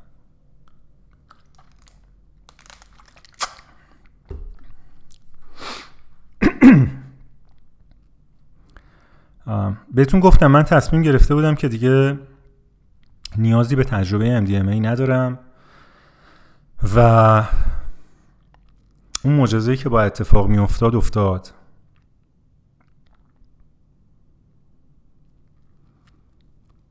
اما اینم هست در ادبیات سایکدلیک و در ادبیات چنین سفرهایی اصطلاحاً میگن که مدیسن شما رو کال میکنه، شما سراغش نمیری، وقتی که شما آماده هستی اون خودشو به شما نشون میده. من به خود کی رفتمی او میکشد تا نپنداری که خواهان میروم، دست ناپیدا گریبان میکشد من پی دست و گریبان میروم.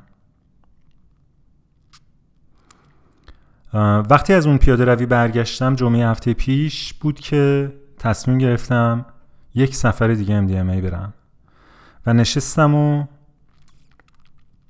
و شروع شد طبق روال تجربه سوم، سفر سوم صد و بیست و پنج صد و بیست و پنج صد و بیست و پنج صد و بیست و پنج شد پانصد. ولی این دفعه اون دریای مواج عشق دیگه مثل اون دفعه نبود، به خاطر اینکه اولا هر دفعه تجربه سایکدلیک با دفعه قبل فرق میکنه، دو اینکه ام دی ام ای یه ویژگی منحصر به فردی که داره نسبت به داروهای دیگه اینکه خیلی شما نمیتونید تکرارش بکنی، اصطلاحاً میگن ماجیکش رو از دست میده و هر کسی سه بار چهار بار میتونه این کار رو بکنه با ام دی ام ای و و بعد دیگه دیگه اون ماجیکش رو از دست میده و هر بارم حداقل میگم چهار هفته، پنج هفته، شش هفته باید فاصله باشه بینش. اون اون بهشت رو شما نمیتونی، به خاطر همین اعتیاد نداره، به خاطر همین شما نمیتونی ابیوزش بکنی مثل مثل مواد دیگه، مثل الکل، مثل سیگار، مثل ماریجوانا، مثل خیلی از چیزهای دیگه. یه بار، دو بار، سه بار، چهار بار دستید. و و واقعا من خیلی خوشحال و خوشبختم که دفعه چهارم هم مجیکش رو به من نشون داد، منتها به شکل دیگه ای. این دفعه آگاهیم نسبت به بدنم بسیار، یعنی من من رو برد در داخل بدن خودم و یه ساعتهای زیادی رو من تو وان حموم گذروندم و زیر دوش آب و بدنم رو حس کردم و حس می‌کردم که یه یه یه نقاطی، یه گره‌هایی توی بدنم کشف می‌کنم. این تجربه رو خیلی ها توی مدیتی از مدیتیشن هم نقل می‌کنم. این دوستای من مدت هاست به من میگن که یه دوره ویپاسانا برو و من پی هر دفعه پشت گوش انداختم. ممکنه که مثلا توی یه دوره ده روزه مدیتیشن یا طولانی‌تر یا کوتاه‌تر ممکن بود که اتفاق مشابهی می‌افتاد.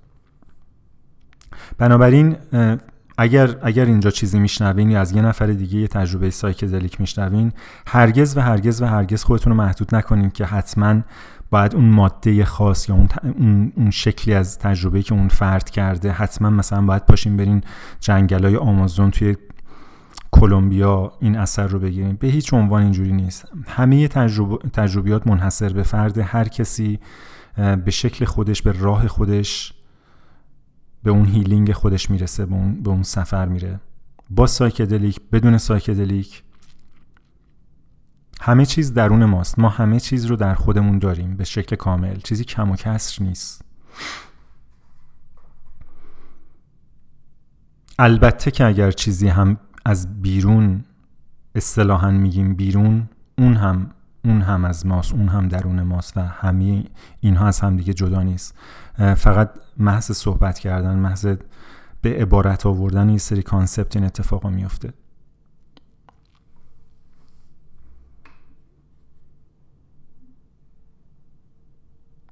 من چو از دریای عمان قطره ام، قطره قطره سوی عمان میروم.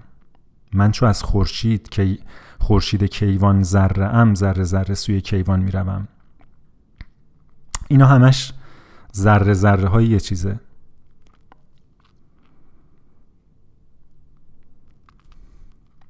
فردای اون روز بود که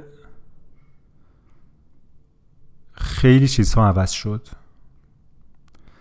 و من بار سنگینی گناهی رو که سالها میکشیدم رو هم در سطح عقل و با کلمات و هم در سطح بدنم همزمان به شکل در حقیقت سینک شده دیدم، شناختم، کشف کردم و پروسس کردم. داستان از کجا شروع شد؟ داستان از اینجا شروع شد که من وقتی شش سالم بود پدرم فوت کرد و من در شش سالگی شاهد صحنه‌هایی بودم که ظاهراً در من گناه، حس گناه ایجاد کرده بود. گریه های مادرم، زجه های مادرم و سختی هایی که می کشید. خب من شش سالم بود و کلمه مناسبی قاعدتا اون زمان براش نداشتم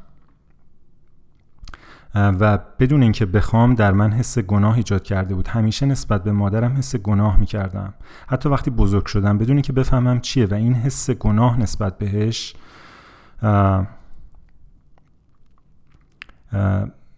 رابطه من و مادرم رو به شکل منفی تحت تاثیر قرار میداد، به خاطر اینکه اجازه نمیداد دوستش داشته باشم به درستی.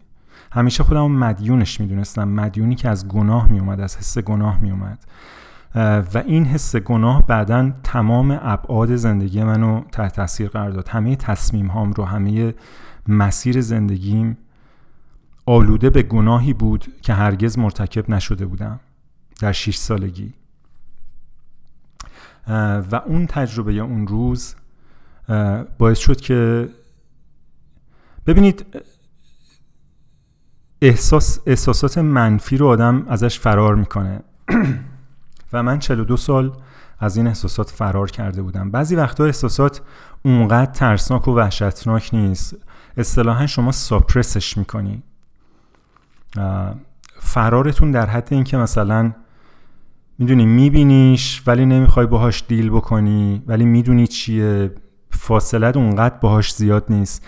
یه زمانی از شما اصطلاحاً آپرسش میکنی، یعنی اینقدر وحشتناکه که حتی نمیبینیش، حتی نمیدونی کجاست، فقط ساب کانشس آن کانشس در ناخودآگاه خودت خبر داری که همچه چیزی هست، ولی توان و جرأت حتی اسم بردن ازش هم نداری، چه برسه به مواجهه باهاش، چه برسه به دیدنش، چه برسه به پروسس کردنش. و احساس گناه من در شش سالگیم از این جنس بوده. مادر ما که یه زن بیست و شش ساله بود در اون زمان با دو تا بچه وقتی شوهرش فوت کرد، خب کسی رو نداشت، ساپورتی نداشت، ولی خب اون اتفاق انگار به اندازه کافی کافی نبود که مادر من رو خرد بکنه. دو سال بعد مادرش هم فوت کرد، از شاید از از دیدن ما دق کرد.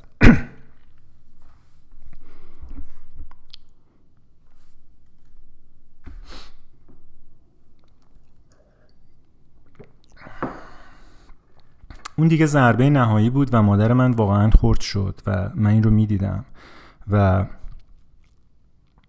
به هر حال به عنوان یه بچه که بسیار حساس بود رنج میکشیدم، احساس گناه میکردم، احساس عذاب میکردم و ذره ذره میسوختم، تا جایی که میگم مادر من خیلی از آخر هفته ها، نمیدونم حالا این خیلی که میگم شاید در اون بچگی خیلی به نظر من رسیده، ولی خب کسی کسی نبود از من نگهداری بکنه، مادر من آپشن دیگه ای نداشت واقعا و اصلا قابل سرزنش نیست به هیچ وجه.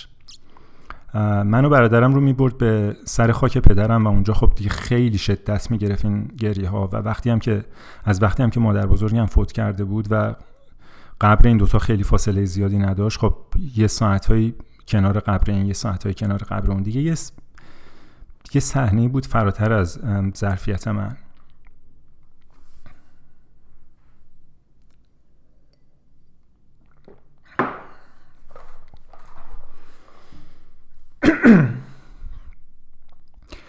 از یه جایی به بعد من دیگه نرفتم و تقریبا میشه گفت تو ذهن خودم پدرم رو همیشه دینای کرده بودم، انکار کرده بودم، با وجودی که عکسش همیشه روی تاقچه خونه ما بود، ولی انگار که نمیشناختمش، انگار که غریبه است و با پدرم کاری نداشتم. بعد از این مدتی هم دیگه مادرم خودش تنهایی رفت، من نرفتم. حالا بعضی وقتا برادرم میرفت نمیرفت دیگه یادم، ولی فکر کنم میرفت مثلا برادرم یه زمانایی، ولی من هرگز و هرگز و هرگز دیگه پام اونجا نذاشتم. از نمیدونم چه سالی،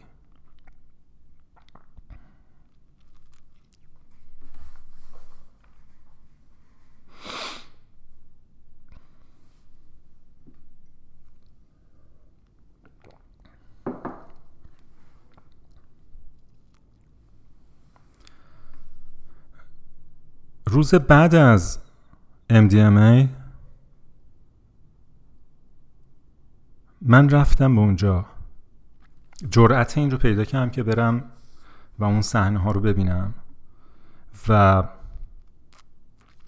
و شروع کردم به گریه کردن، گریه هایی که واقعا امیدوارم هر کسی که احساس گناه یا هر احساس منفی اپرس کرده ای داره یه روزی یکی از این یه بار از این گریه ها بکنه. گریه هایی که میدونی، گریه های ارگزمیکی که حقحقاتو کیلومترها پرس میکنی بیرون و چندین دقیقه اینجوری بغض شکسته میشد و حقحق گریه میکردم و بعد آروم میشدم و بعد شیفت انرژی توی یه جایی از بدنم رو حس میکردم، عمدتاً حول و حوش ناحیه کمر و شکم و اینها، و بعد دوباره یه موج دیگه یه حقیق و گریه میومد و بعد آروم میشد و بعد یه جای دیگه این شیفت اتفاق میافتاد توی سینم، توی شونم. این رو هم بهتون بگم که من همیشه توی این سیمتومای پی تی اس دی به خاطر اینکه اینا بعد از دوران طلاقم به وجود اومد و من همیشه این رو اتفاق می نسبت میدادم به اینکه من در دوران رابطه با اکسم و در دوران طلاقم تروماتایز شدم و بقیه چیزا ربطی به اونا نداره. قبل از این حتی من یک زانو درد و یک کمر درد داشتم که این زانو درده توی بلغارستان تو اون سفر ده ماهه که در حقیقت به نوعی بهانه به راه بادیه شد، من یه بار پیش نیل که بودم تو اون اتاقی که ساخته بود و با یه نردبان میرسید به کف زمین، یه شب یه ذرم آبجو زیاد خورده بودیم و من اومدم برم دستشویی، پام بارون اومده بود، روی نردبونه سر خورد و تلپ تلپ تلپ کف پای من به تمام پله های نردبون خورد در یه سقوط نردبونی. و چند روز بعد متوجه شدم که پاشنه پای من درد میکنه، ولی خیلی جدی نگرفتم. ولی وقتی بعدش رفتم رومانی، توی رومانی این شدید شد و خیلی نگران شدم، فکر کردم که مثلا ترکی چیزی خورده و بعد با برادرم تلفنی چک کردم، گفت ترک نخورده. و بعد رفتم تو اسپانیا، کلی هم مسئله اونجا داشتم. خواهر این دوستم فیزیوتراپیست بود، معاینه کرد، گفت نه چیزی نیست و اینا، و این همینجوری ادامه داشت و من کار خاصی هم برای این نکرده بودم دیگه. کرونیک شده بود، می اومد میرفت می اومد میرفت. این اواخر شدت گرفته بود، این چند ماه اخیر مخصوصاً مخصوصاً بعد از اون تجربه سوم ام دی ام ای که اسمشو میذاریم معجزه اول، اینا بیشتر شده بود. یه چیز دیگه هم بهتون بگم که این تصویر کامل بشه. من پارسال برای خودم یه تخت خواب خریدم و بعد رفتم از آیکیا یه تشک خریدم، یه تشک فوم، که این بعد از مدتی دیدم که من با کمردرد بیدار میشم از خواب. حس کردم که مثلا این فوم کیفیتش خوب نیست، تشک ارزون خریدم، وسطش فرو رفته، و به این نتیجه رسیدم که این تشک خوب نیست و دوباره شروع کردم مثل قبل رو زمین خوابیدن. بعد یه مدت رفتم تشک ظاهرا خوب برای خودم خریدم که یکی دو شب اوکی بود و بعد دوباره ماجرا شروع شد. رفتم خلاصه تشک رو عوض کردم، تشک بعدی همینجوری شد که دیگه داد و بیداد و فش و فشکاری به اون شرکته. آخر سرم نصف پولم رو کم کردن و تشک رو پس دادم و بعدم تشک آیکیای اول رو رفتم خود آیکیا عوض کردم، یه تشک دیگه گرفتم و شد تشک چهارم. و کمردردهای عجیب غریب که از گردن، کتف، کمر میرسید به لگن، زانو تا پاشنه سمت راست. و هی هم این که برم پیش دکتر، عکس بگیرم، فیزیوتراپی، ماساژ تراپی، اینا رو تو جایی که میتونستم بدنم بهش مقاومت میکرد و پشت گوش میانداختم، ولی در این حالم میدونستم که درست نمیتونستم وایسم، درست نمیتونستم راه برم، پیاده روی از یه حدی بیشتر دردم و بیشتر میکرد، راحت نمیتونستم بشینم و اوکی نبود. ولی خب اینا رو ربط میدادم به یه مدت زیادی مثلا کوهنوردی‌های بیرویه تو ایران، بلند کردن چیزای سنگین، کارای سنگین در حین ساختن زرخشت، یه, یه دیسک کمر خفیف که مثلا توی دهه بیست سالگی حاصل بلند کردن چند تا دیوایس اتفاق افتاده بود و خیلی چیزای دیگه. به تنها چیزی که ربطش نداده بودم این موضوع رو ترامای بدن بود، هرگز و هرگز به فکرم هم خطور نکرده بود. اون شب روی ششصد و بیست و پنج میلی گرم ام دی ام ای تازه متوجه شدم که بدن من، ماهیچه های من، ستون فقرات من، مفاصل زانو، پاشنه، گردن و کتف من دچار تراماست. حس کردم اینا. و وقتی که گریه می کردم برای پدرم، برای مادرم، برای خودم، این گره ها رو، باز شدنش رو حس می کردم. یه صداهایی هم حتی می اومد و می تونستم. من تو دوران راهنمایی همکلاسی داشتم که این بولی کلاس بود و منو بیشتر از بقیه بولی می کرد. به هر حال انرژی های نگتیو همدیگر انگار جمع جذب می کنن. و به من می گفت علی شیره‌ای. بچه ها می خندیدن و بی ربط هم نمی گفته. ظاهرا من همیشه یه یه قوزی داشتم و شونه هامو جمع می کردم، انگار که از این حس گناه می خواستم مخفی بشم. سالها فکر می کردم که من آدم خجالتی هستم، بعد فهمیدم که آدم درونگرایی هستم، بعد فهمیدم که بعد تشخیص اسپرگرز رو خودم گذاشتم.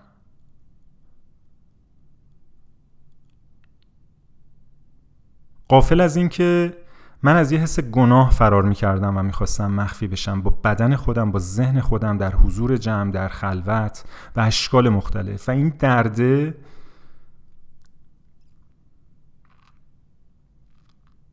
علی شیره‌ای رو علی شیره‌ای کرد، نه به مفهومی که در فیلم‌ها می‌بینین، ولی خیلی زود من با اولین پول تو جیبی که تو جیب خودم دیدم، من و برادرم هیچ وقت توی دوران مدرسه پول تو جیبی نداشتیم. ما ما مماسه با خط فقر زندگی می‌کردیم. ما خیلی خوب زندگی کردیم. مادر من یه زندگی ایدئال برای ما فراهم کرد، ولی همیشه مماسه خط فقر بود. ما همیشه رو لبه بودیم. همیشه مادر من نگران این بود که آیا فردا میتونیم شکم خودمون رو سیر بکنیم یا نه، آیا آیا پولمون به آخر ماه میرسه یا نه. همیشه این تو بک‌گراند زندگی ما بود. هیچ وقت چیز اکسترایی نمیتونستیم بخریم. اگه میخواستیم، مثلا یادم یه تلویزیون رنگی میخواستیم بخریم، سالها طول کشید. و این این استراب نداشتن، این استراب تو بک‌گراند زندگی ما بود. و من و این رو در اول از همه در مادر خودم میدیدم و این این رنجش من رو به شدت عذاب میداد. و حالا شاید باور شاید فکر بکنین که این باعث با باید باعث میشه که من وقتی که بزرگ شدم و کار کردم، خب خیلی‌ها این این تیپ از زندگی درایوری میشه که موفقیت‌های مالی کسب بکنن، ولی این من رو فلج کرد. یه رابطه بسیار بیمارگونه‌ای با پول در من به وجود آورد که از یه طرف پول خرج کردن حالمو بد میکرد، از یه طرف ولخرجی میکردم و پولمو خر... به فنا میدادم. یه رابطه پسیو اگرسیو عجیب غریبی با پول من همیشه داشتم تا همین الان، که الان الان میفهممش، الان کاملا میفهممش که این از کجا اومده. ولی خلاصه فکر نکنین که مثلا ما تو چادر زندگی میکردیم اون سالها، لباس نداشتیم، غذا نداشتیم. مادر من بهترین غذاها رو برای ما درست میکرد، میخوردیم، لباس مرتب میپوشیدیم، اگرچه حالا شاید مثلا سالی فقط یه جفت کفش میتونستیم بخریم یا یه سری چیزایی که بچهای دیگه میتونستن بخرن نمیتونستیم بخریم، ولی ولی اوکی بود، بیشتر از متوسط اوکی بود. بچهای خانواده، پسر داییام و اینا همیشه قبطه میخوردن به زندگی ما، به خاطر اینکه پدر من که در سن سی و چند سالگی فوت کرد، با عموی بزرگم که بعدها خب نقش پدر رو برای ما بازی کرد و, و خیلی خیلی خیلی به ما کمک کرد، کار ساخت و ساز خونه میکردن در اون زمان و نسبتاً درآمد خوبی داشتن. ما تو پدر من به خاطر سرطان هر چی که داشت و نداشت رو خرج سرطانش کرد و خب آخر سرم فوت کرد. ولی یه چیزی برای ما گذاشت، یه مغازه برای ما گذاشت، یه کارگاه در و پنجره سازی آلومینیوم بود که بعداً عموم اون رو ادامه داد و در حقیقت اجاره های اون هزینه های زندگی ما رو میگم مماسه بر خط فقر میداد. و البته مادرم هم گهگداری تا جایی که میتونست و مشتری داشت کار بافتنی و خیاطی میکرد توی خونه.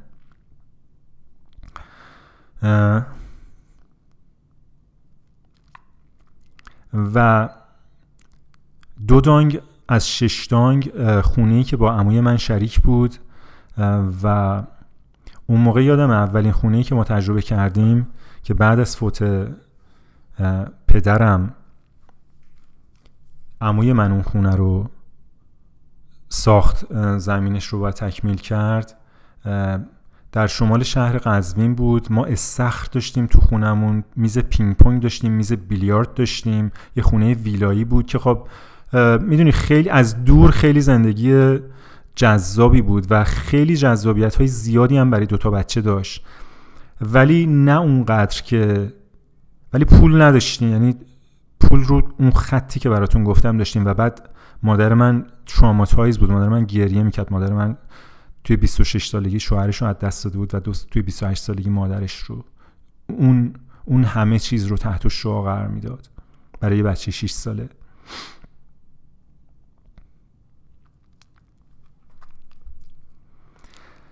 و و من برای پدرم سوگواری کردم، برای شمع روشن کردم اینجا.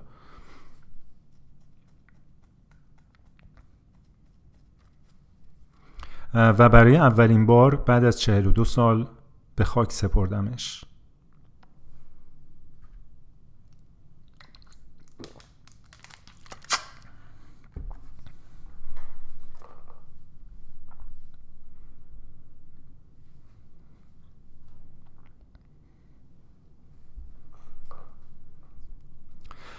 این این فرایند، این سفر چند روز ادامه داشت تا همین چند روز پیش و هنوز هم البته ادامه داره.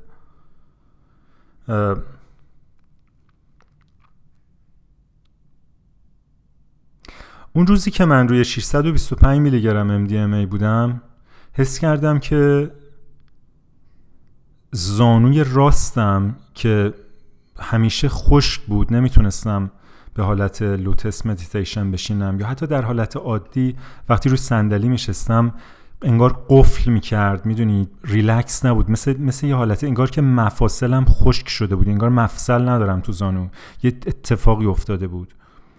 و بعد این امتداد پیدا میکرد به پاشنه راستم و پاشنه پام روی زمین انگار که مثلا یه یه چیز اضافی، انگار که یه ورمی داره، انگار که یه چیز اضافی زیرش هست. و بعد دوباره دردی که تا کتف و تا گردنم به بالا می اومد و داشتم اینو بهتون میگفتم. پول تو جیبی، سیگار، اولین پول تو جیبی من شد سیگار. وقتی شما یه نوجوان هفده هجده ساله، بیست ساله میبینین که صبح ساعت هفت سیگار میکشه، بهش قضاوتش نکنیم، بد و بیراه نگیم بهش.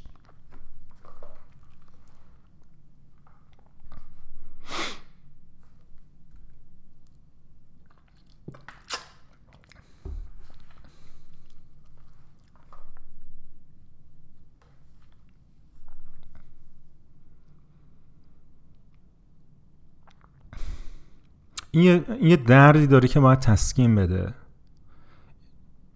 واکنش طبیعی هر انسانیه که بخواد دردش رو تسکین بده. مسئله این فقط اینه که ما, ما نمیدونیم چجوری دردمون رو تسکین بدیم و جایی هم اینو یاد نمیگیریم و بعدم فکر میکنیم که تسکین درد با دکتره. و بعد خیلی زود بعد از اینکه به دانشگاه رفتم و اولین موج افسردگی خودش رو به من نشون داد که منزوی شدم و شب تا صبح توی خوابگاه کتاب میخوندم و بعد با اولین کاری که گرفتم تونستم از خوابگاه بزنم بیرون و بعد دیگه یه ذره بیشتر پول داشتم، میتونستم بیشتر از سیگار چیزی بخرم، مسکن‌های بهتر و قوی‌تری میتونستم بخرم، نه بهتر، قوی‌تر. و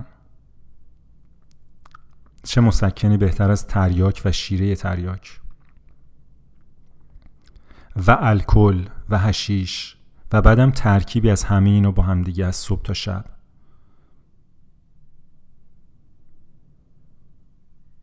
اینکه چطور من از دانشگاه شریف فارغ التحصیل شدم و به عنوان یه عضو نسبتاً فانکشنال جامعه فانکشن کردم تا به امروز، توی هفته گذشته بسیار بسیار باعث شگفتی من شده که بدن انسان چقدر تاب تحمل داره، چقدر میتونه درد، تراما و فرم‌های نادرست تسکین درد رو هندل بکنه و نشکنه.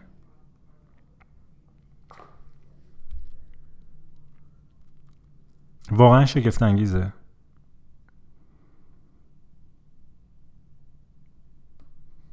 من تو این هفته‌ای که گذشت دیدم که انگار من کوهی رو با خودم چهل و دو سال کشیده بودم. چهل و دو سال مرگ پدرم رو انکار کرده بودم، ازش فرار کرده بودم، از از احساس گناهی که بیگناه در من دیولپ شده بود ولی سنگینیش به اندازه سنگینی کوه دماوند بود و تمام بدن من رو تروماتایز کرده بود، فرار کرده بودم. تحت تاثیر اون ششصد و بیست و پنج میلی گرم زانوی راستم ریلکس شد و کاملا مثل یه هندو میتونستم به لوتوس بشینم و اصلا کاملا فلکسیبل و نرم بود زانوی راستم. پاشنه پای راستم هیچ حس غیر عادی نداشت. سی... کمرم رو راست کردم، سینما آوردم جلو و صاف وایس... صاف صاف وایسادم و اون صدای اون دوستم که اسمش حسین بشیری بود رو شنیدم. من اسمش کدوم از دوستام تقریبا یادم نمونده، ولی شما میتونید دیگه حدس بزنید که چرا اسم یادم مونده. به ناراحتی و به نفرت یادش نمی‌کنم. یه بار بعدها که بزرگتر شده بودیم تو دوران دانشجویی تو اتوبوس تهران قزوین دیدمش و خیلی مؤدبانه برخورد کرد با من و منم با اونو خیلی نشستیم گپ زدیم و خاطراتو گفتیم و من هیچ حس بدی بهش ندارم، دوستش هم دارم، اتفاقا آدم آدم بدی نیست، آدم خیلی خوبیه. بچه بودیم، نوجوان بودیم و این طبیعی بود. خب منم صاف راه نمی‌رفتم.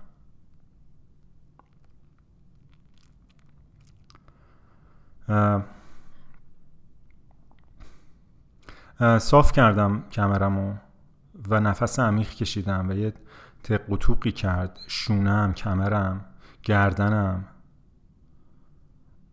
و بعد گریه و بعد دوباره صاف نشستن و بعد گریه و بعد همینجوری این میچرخید، این انرژی تو بدن شیفت پیدا میکرد.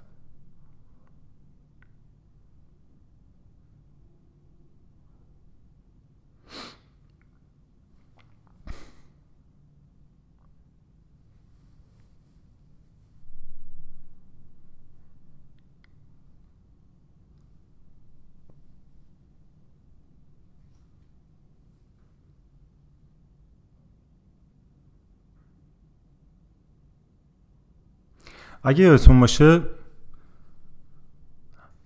چند سال پیش همزمان با این پنیک اتک و تجربیات تلخ و سیاهی که داشتم یه مجموعه داستان منتشر کردم به نام دوکا که اگر اگر هنوز گوش نکردین میتونین روی وبسایت من علی سخاوتی دات کام با کد تخفیف فریدام به رایگان دانلودش بکنین. اولین داستانی که اصلا باعث شد من دست به این کار بزنم و این داستان‌ها رو ترجمه و صوتی بکنم این بود که توی داستان فیل یه مردی هست که بسیار مضطربه و با اضطراب در ناامنی زندگی میکنه، اضطراب پول داره، مادرش رو باید ساپورت بکنه، پسرش رو باید ساپورت کنه، به دخترش باید پول بده، برادرش ازش پول میخواد، زندگی خودش نابسامانه، اکسش ازش پول میخواد، کفش نو نداره بپوشه، پول نداره کفش بخره، پول نداره بره رستوران و دائما تو این فضا ابراز نگرانی میکنه. هی در چه کنم چرای فرداست، هی میخواد یه کاری بکنه که ریسکشو بیاره پایین، سکیور کنه خودشو. حتی دارم داستان اسپویل میکنم ولی خب فکر میکنم ارزش داره که با همین اسپویل شدنم گوشش بکنین. تا اینکه یه شب پدرش رو به خواب میبینه و بچه بوده، روی شونه های پدرش نشسته بوده و پدرش داشته اینو جایی میبرده یا پارک یا ببرن مثلا مغازه هیچ براش بستنی چیزی بخره و این شونه پدرش رو دو دستی گرفته بوده و پدرش بهش میگه که ول کن شونه من، شونه منو ول کن، موامو خراب میکنی، من پاهاتو گرفتم. و این که دستاشو ول میکنه احساس رهایی میکنه، احساس میکنه که داره فیل سواری میکنه و این متافور یا آرکیتایپ پدر که آدم سالها بعد از از دست دادن پدر بهش برمیگرده بی‌نظیره. و من با خوندن این داستان یه چیزی در درون من میگفتش که تو هم میخوای دستاتو باز بکنی، حالا از شونه های کی، از از پیشونی کی. من اون موقع جرأت نمی‌کردم بگم پدر خودم، به خاطر که من اصلا رابطه‌ای با پدرم نداشتم. چهل و دو سال من هیچ رابطه‌ای با پدرم نداشتم.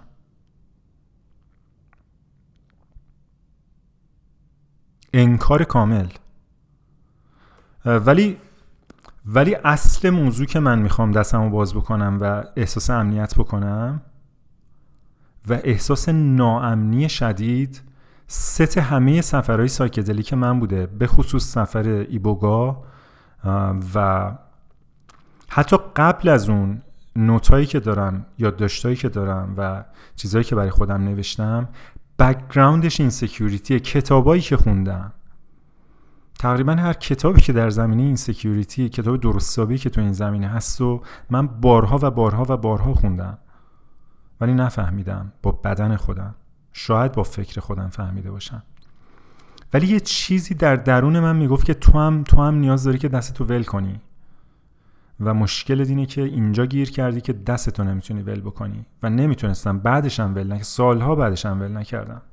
اون شب وقتی که برای پدرم سوگواری کردم، شم گذاشتم براش، خورما گذاشتم و موزیک فلامنکو پخش کردم و باهاش زار زار زار گریه کردم، دستم رها شد.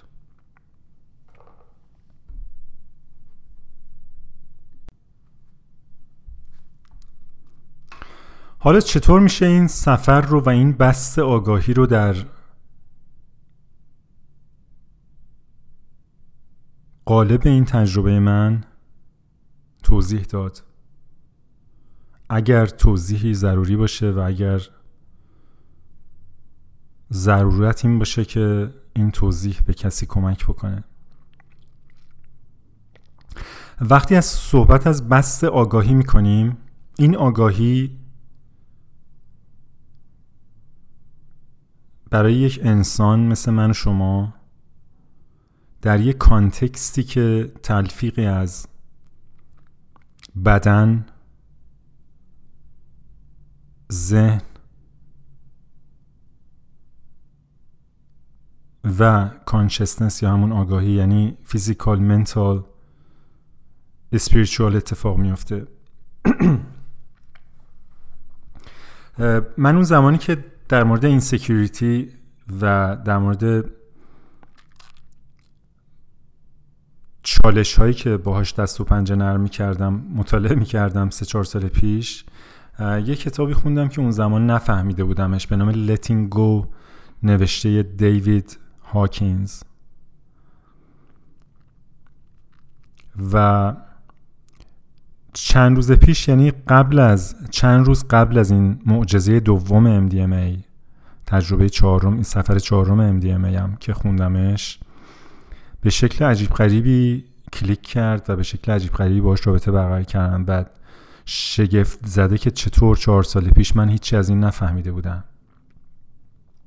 من یاد بوعلی سینا افتادم که ماوراء طبیعه ارسطو رو خونده بود و نفهمیده بود و بعدن یه تفسیری از این کتاب، نمیدونم نوشته ابوریحان بیرونی، ازش خونده بود و فهمیده بود و چقدر شگفت زده شده بود. و داستان فهمیدن و نفهمیدن ما به نوعی به همین بست آگاهی که میخوام در موردش صحبت بکنم با الهام از تئوری آقای هاکینز برمیگرده و البته کسانی دیگه که بهتون میگم. این آقای هاکینز میگه که یه مپ آف کانشسنس ارائه میده، یه نقشه آگاهی ارائه میده که در اون نقشه ما آگاهی ما در فرکانس های مختلفی که حالا این اسمشو میذاره انرژی، وایبریت میکنه که این انرژی ها از کمترین که صفر تا هزار ایشون اندازه گیری کرده، تحقیق کرده. پیور ساینس نیست، من نمیدونم اصلا پیور ساینس چیه، ولی خب الهام بخشه، صرفاً به عنوان اینکه الهام بخشه اینو دارم به شما میگم. نه نه این تئوری که مثلا خودم به عنوان یه مکتب پذیرفته باشم پرکتیسش بکنم، نه به هیچ عنوان. نه من به هیچ تئوری قائل نیستم و هیچ مکتبی هم ندارم که پرکتیس بکنم، به شما هم تبلیغ هیچ چیو نمیکنم، هیچ چیز، برای صدومین بار، ولی الهام بخشه براتون میگمش. روی این مپ خب صفر که مرگه، از شرم، از شیم شروع میشه که بیسته، اینا اموشنه که در حقیقت معادلی داره در رفتار ما، در جهانبینی ما، در حسی که داریم، حتی در نگاهی که نسبت به جهان هستی در اون کلیت و به خدا داریم. خدا به, به مفهوم غیر مذهبی خودش. بیست شرم، سی گناه، پنجاه میشه بیانگیزگی، اپفی، افسردگی، هفتاد و پنج سوگواریه، صد ترسه، صد و بیست و پنج میشه خواستن، دیزایر، تمایل، صد و پنجاه خشم، صد و هفتاد و پنج غرور، دویست میشه جسارت. از دویست به پایین رو روی این مپ آقای هاکینز ضد زندگی نامگذاری میکنه، جایی که جهت حرکت انسان به سمت پایینه، به سمت بالا نیست، منفیه.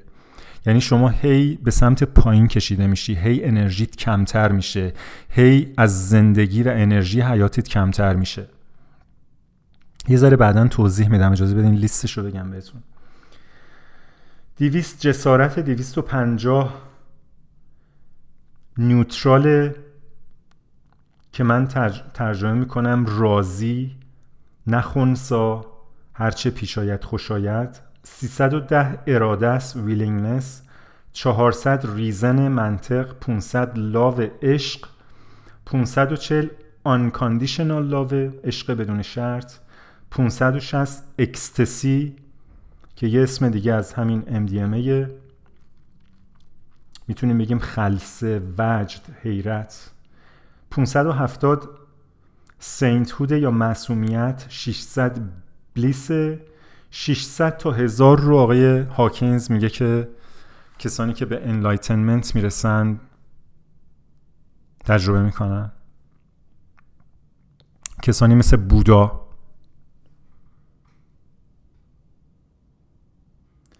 از دویست به بالا جهت برعکس میشه، جهت مثبت میشه، یعنی شما بالا میرین به جای اینکه به بالا کشیده میشین، به جای اینکه پایین کشیده بشین. این مپ رو من داشتم نگاه میکردم، یه دفعه یاد بیت اول این شعر مولانا افتادم، ما ز بالاییم و بالا میرویم. بقیهش یادم نبود، شاید اصلا کامل هرگز این شعر رو نخونده بودم و نشنیده بودم، و وقتی که اینو شعر رو پیدا کردم و خوندمش واقعا حیرت زده شدم. خود شعر به تنهایی یه سفر سایکدلیکه. این مولانا در چه استیتی بوده من نمیدونم.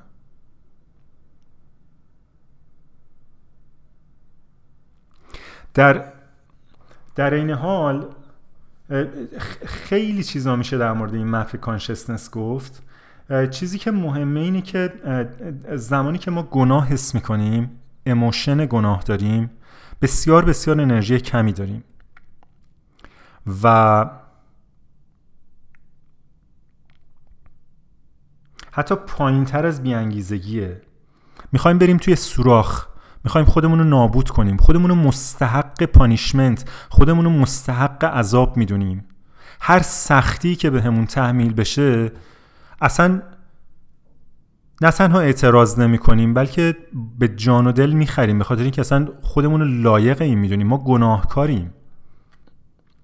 و بعد از اونم میاییم پایین تر، احساس شرم می کنیم، شرمنده ایم، شرمنده خودمون، شرمنده زن و بچه‌مون، شرمنده کشورمون، شرمنده ملتمون، شرمنده شرمنده همه مردم دنیا. تازه شما باید شرم و گناه و رد بکنی، یه ذره انرژی جمع بکنی تازه بشی بیانگیزه.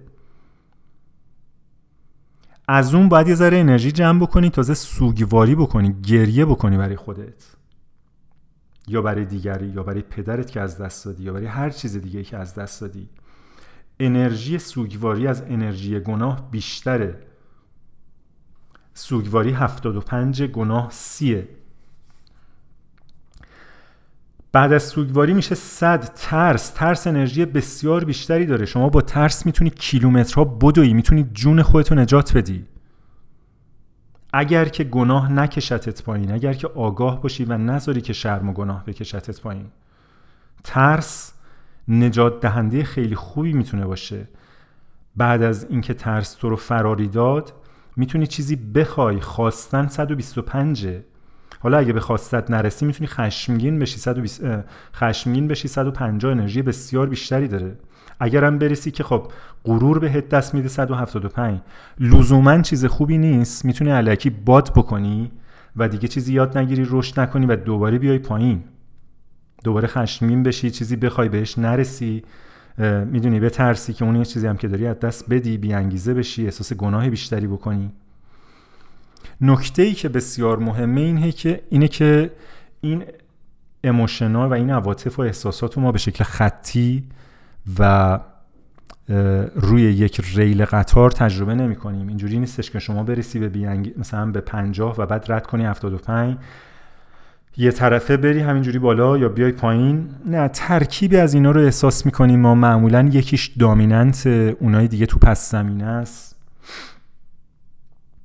رفت و برگشتی،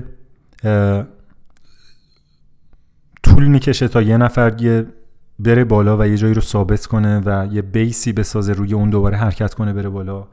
در هر مقطعی امکان سقوط وجود داره.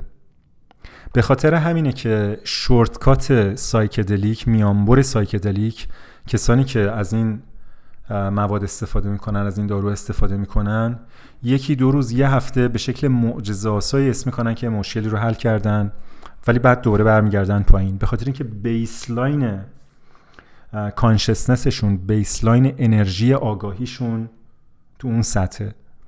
آقای هاکینز متدی رو متدهایی رو ارائه میده برای حرکت مثبت روی این مپ و حتی اندازه‌گیریش که من امیدوارم، قول بهتون نمیدم ولی امیدوارم که در موردش توی پادکست‌های بعدی صحبت بکنم. به دو دلیل: اولا اینکه خب خیلی مثبت و کمک کننده میدونم، ثانیاً به این دلیل که اگر کسی فکر میکنه که عدم دسترسی به سایکدلیک مانعیه در مسیر اکسپنشن آگاهیش، بهش ثابت کنم که اشتباه میکنه و به روش‌های جایگزین میتونه آگاهیش رو بسط بده و انرژی و انرژی ایموشنال خودش رو افزایش بده.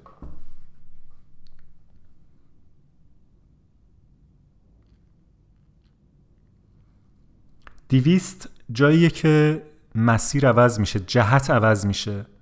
دویست جاییه که ما جسارت میکنیم به حقیقت نگاه بکنیم. زیر دویست رو آقای هاکینز میگه فالسهود، بالای دویست رو میگه تروث. زیر دویست فریبه. ما از فریب میاییم بیرون دیگه، خودمون و افراد خانوادهمون و جامعهمون و گول نمیزنیم، دروغ نمیگیم، فریب نمیدیم، تظاهر نمی کنیم و این انرژی خیلی زیادی میخواد. شما اگه نمیتونی صادق باشی، اگه نمیتونی با حقیقت روبرو بشی، گناه نیست، انرژیش رو نداری، انرژی درونیش رو نداری. و نکته باریک‌تر از ما اینه که هر کسی خودش رو روی هر کجا هر کجای این مپ ارزیابی بکنه، نباید باشه که احساس گناه بکنه. ولی دوباره نکته باریک‌تر از این مو این هستش که کسی که در سطح گناه آپریت میکنه و رزون...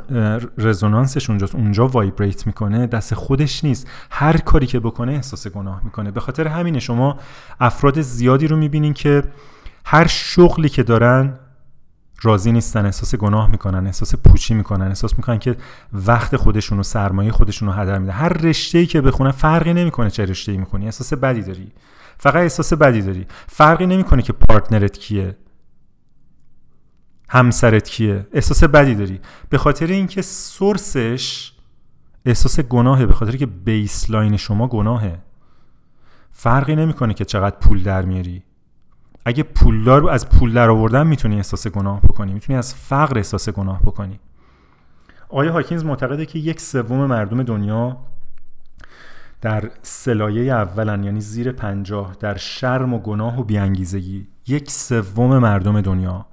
و بعد بالاتر که میای در صد و بیست و پنج که به خواستن میرسی دیگه اینجا تقریبا بیشتر مردم دنیا استاپ میشن، تا آخر عمرشون درگیر چیزایی هن که ندارن و باید داشته باشن. و این سیکل معیوب شرم، گناه، بی‌انگیزگی، سوگ، ترس، خواستن، حالا یه ذره خشم و غرورم بالاتر از اون، این محوطه زیر دویست منفی، من فکر نمی کنم برای کسی آشنا نباشه، کسی با پوست و گوشت و استخون خودش اینا رو لمس نکرده باشه.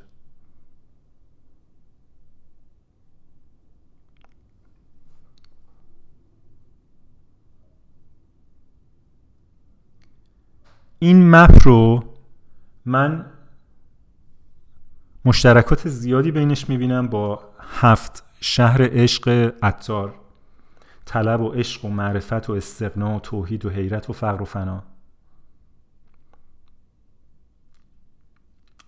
و همچنین وجه مشترک زیادی درش میبینم با مایلس یا با اون استیجای رشد افراد بزرگسال که از آقای رابرت کیگن و لیزا لاهی براتون گفتم توی بعضی از پادکستام، یا اگر توی کارگاه‌های من شرکت کرده باشین حتما توضیحش رو براتون گفتم، ولی دوباره خلاصش به این شکل هستش که آقای رابرت کیگن و همکارانش که در حقیقت در شاخص در شاخه دیولپمنتال سایکولوژی فعالیت میکنن، به این نتیجه رسیدن با تحقیقاتشون که افراد بزرگسال هم تا زمانی که زنده هستن پیچیدگی ذهنیشون در حقیقت افزایش پیدا میکنه، رشد سایکولوژیکال دارن. این رو در سه فلات، در سه مقطع مپ کردن که معتقدن اکثر انسانها در فلات اول، در استیج اول میمونن که اسمش هست سوشالایزینگ سلف، جایی که ارزش ها از جامعه میاد، جایی که انسان میخواد همرنگ جماعت بشه، جایی که آدما در حد و انتظار دیگران فکر میکنن، حرف میزنن، رفتار میکنن. اگه خوب دقت بکنیم میبینیم که زیر دویست مپ کانشسنس آقای هاکینز بسیار بسیار متناظر میشه به این سوشالایزینگ سلف آقای کیگن. استیج بعدی که آقای کیگن رو مدلش ارائه میده هستش آثرینگ سلف، خود نویسنده، کسی که جسارت پیدا میکنه حقیقت رو ببینه و اراده داره که حالا سرنوشت خودش رو خودش رقم بزنه. مسلماً یه پراید، یه غروری هم داره. منتها اگر سوشالایزینگ سلف دیپندنت، وابسته است، آترینگ سلف ایندیپندنت میشه، مستقل میشه، مستقل از جامعه، بریده از جامعه، خیلی اینتگریت نیست با جامعه، با با آدمای دیگه، بسیار نقاد، تند نسبت به بقیه، بقیه اشتباه میکنن، نمیفهمن، گوسالن، احمقن، ترسوان.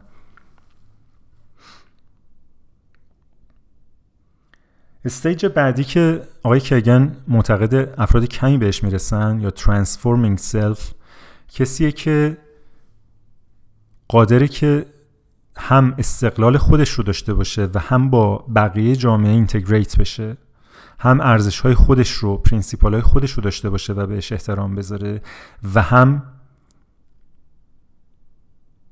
ارزش‌های دیگران رو به رسمیت بشناسه و داینامیک و دیالکتیک خودش و دیگران رو زندگی بکنه. اینجا مهمترین ویژگی که به وجود میاد و بسیار جذابه مرز. مرز فنومنای بسیار بسیار جذابیه. اگر شما مرزها رو دقت بکنید در محیط طبیعی، جایی هستش که دو تا محیط متفاوت به همدیگه میرسن ولی روی اون مرز با کمی عقب و جلو با همدیگه تعامل میکنن، مثل مرز دشت و جنگل، مثل مرز ساحل و دریا، خشکی و دریا. یه خط مکانیکال سالید نیست. و بعد یه و بعد اکوسیستم خاص خودشو داره ساحل، اکوسیستم خاص خودشو داره لبه جنگل و دشت. با همدیگه تعامل دارن و بعد اصلا یه دایورسیتی، یه گوناگونی متفاوت خاص خود مرز به وجود میاد.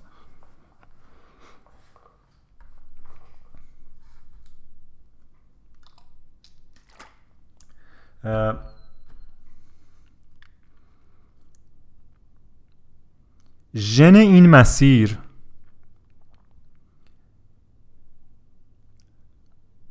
که یکی از این روانشناسای دیولوپمنتال هم در حقیقت دیولوپمنت رو اینجوری تعریف میکنه که میگه دیولوپمنت یعنی دیفرنشیشن و اینتگریشن.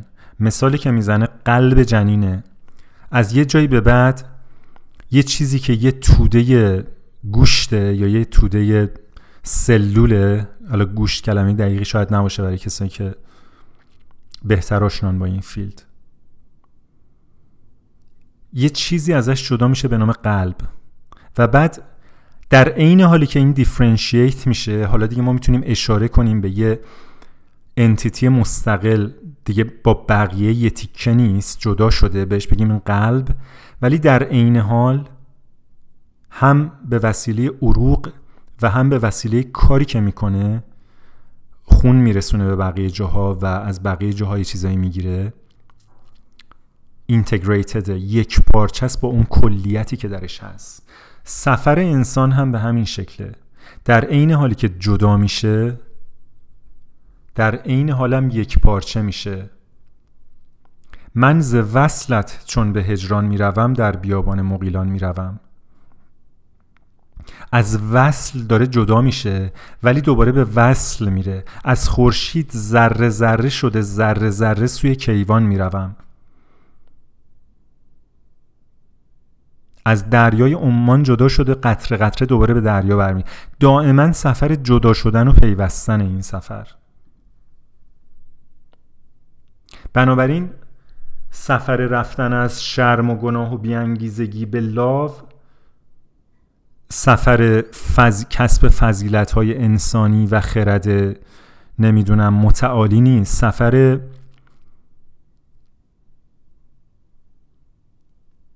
هجران و وصله.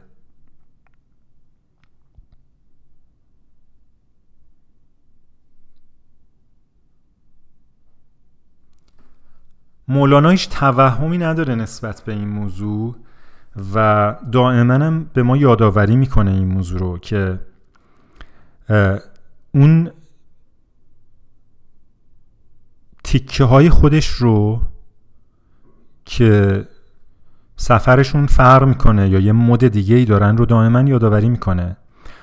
روز خرمنگاه ما ای کورموش، یا جای دیگه میگه ای سخن خاموش کن با ما میا، بین که ما از رشک بیما میرویم. ما کی هستیم؟ ما به کی اشاره میکنه؟ ای که هستی ما ره را مبند، ما به کوه قاف و عنقا میرویم. کوه قاف اون کوه افسانه‌ایه که خورشید از پشتش طلوع میکنه و عنقا اون پرنده‌ای هستش که فقط یه دونه است و وقتی که در در طلب و در اشتیاق یار یه تخم میذاره و روی اون تخم اینقدر بال و پر میزنه که به خاکستر تبدیل میشه و از خاکسترش اون تخم دوباره یه پرنده عنقای دیگه میشه. کاملا معادل فقر و فنای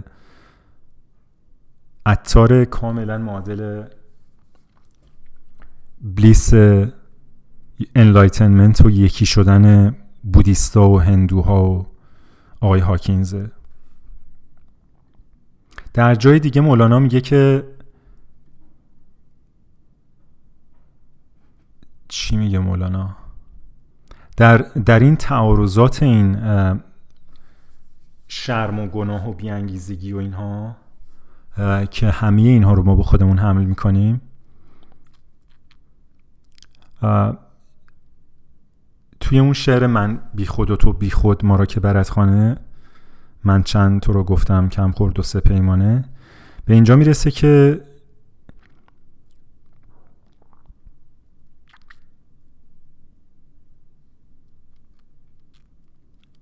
از خانه برون رفتم مستیم به پیش آمد، در هر نظرش مزمر صد گلشن و کاشانه، چون کشتی بیلنگر کج می شد و مج می شد و از حسرت او مرده صد عاقل و فرزانه گفتم ز کجایی تو؟ تسخر زد و گفت ای جان نیمیم ز ترکستان، نیمیم ز فرقانه، نیمیم ز آب و گل، نیمیم ز جان و دل، نیمیم لب دریا، نیمی همه دردانه. گفتم که رفیقی کن با من که منم خیشت، گفتا که به نشناسم من خیش ز بیگانه. این وحدت و کثرتی که مولانا نان استاپ به ما یادآوری میکنه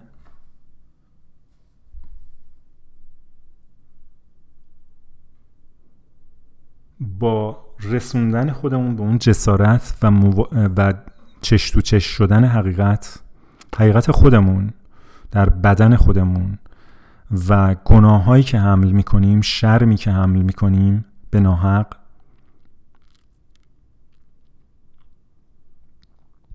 این انرژی شیفت میکنه. آقای هاکینز معتقده که ما فضاته رو به بالا میریم. مولانا مل... علنا داره همینو میگه دیگه. چند نفر چند تا آدم خردمند دیگه باید به ما این رو بگن که ما باور بکنیم. ما ز بالاییم و بالا میرویم. ما بخوایم نخوایم رو به بالا حرکت میکنیم. حرکتمون رو به بالاست. مگر زمانی که رزیست میکنیم، مقاومت میکنیم و چنگ میاندازیم، میخوایم خودمون رو سکیور بکنیم، این حرکت رو به بالا متوقف میشه و معیوب میشه و ما حس رو به پایین به همون دست میده، انرژیمون کمتر میشه و خودمون رو در یک سطح پایین تری از انرژی میابیم. اینجوری بگم, اینجوری بگم دقیق تره. ولی فضاته اگه هیچ کاری نکنیم به طور طبیعی ما میریم بالا. هیچ کاری اگه بتونیم نکنیم که هیچ کاری هم لازم نیست بکنیم و هیچ گناهی رو بر خودمون مترتب ندونیم. گناه احتمالاً یه کارکرد ادپتیو داشته.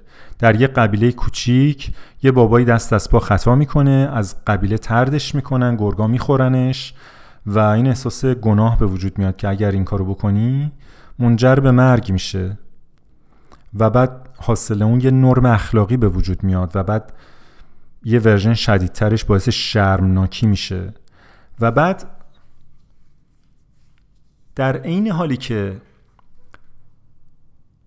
گناه، من اینا رو همه رو دارم گمان زنی میکنم،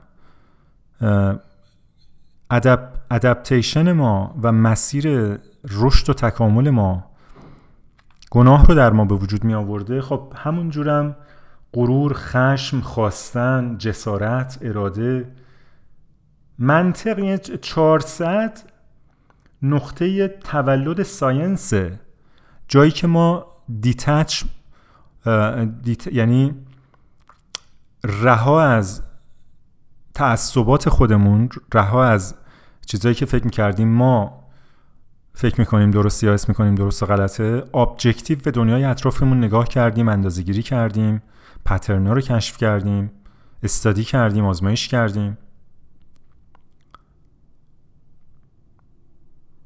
منطق به وجود اومده.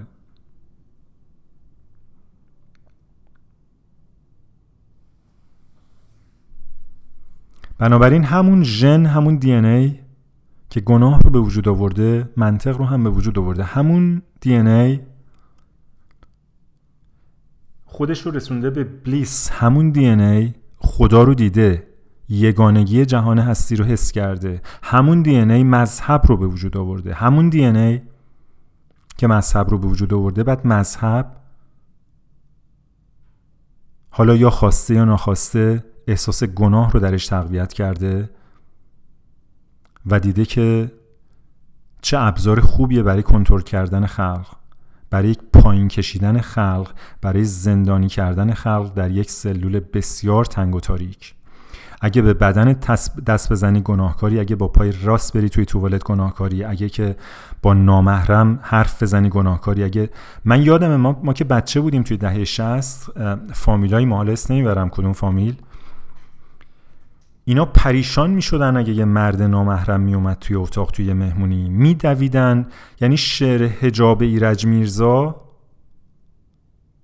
بیانگر واقعیت‌های تلخ اجتماعی، علاوه بر اینکه حالا پورنوگرافی بسیار بسیار زیبایی داره، من اون تیکشو نمیخوام انکار بکنم. اگه شما جزو دست آدمایی هستین که مثل من از اون تیکشم لذت بردین، ولی بسیار بسیار تلخی اجتماعی داره، به خاطر اینکه نشون میده حجم گناه رو، حجم حس گناه رو که یک زن چطور مستعسل شده، چطور فلج شده از حس شرم و گناه که اصلا نفهمیده داره چی کار میکنه. و این واقعیت داره. من اینو دیدم، نه به اون شکلی که ایرج میرزا دیده، به شکل به شکل خودم، به شکل فرار سراسیمه یک زن به سمت چادر که دوتا موش دیده نشه.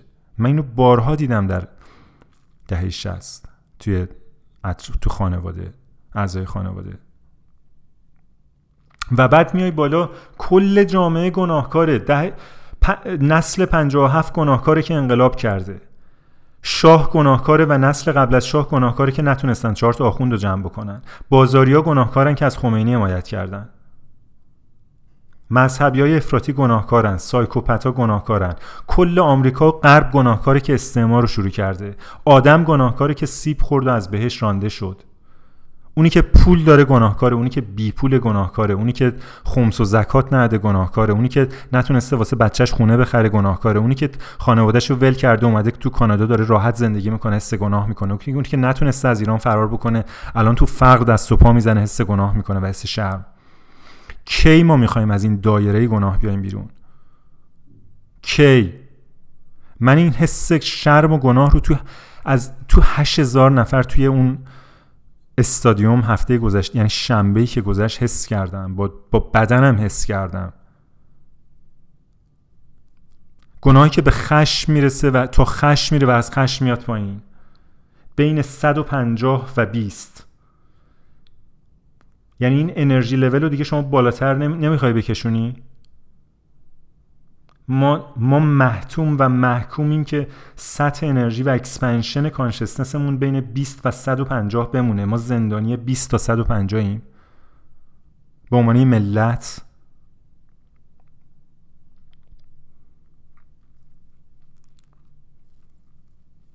خب طبیعیه که وقتی بین بیست و صد و پنجاه میخوای چیزی میخوای، آرزو داری، آرزوت آرزوت روی سطح انرژی صد و بیست و پنج وایبریت میکنه، انرژیش اونقدره. وقتی رضا پهلوی میاد رو سن، ملتی بال بال زنان و مشعوف بلند میشن میگن که ایران شده آماده، فرمان بده شاهزاده.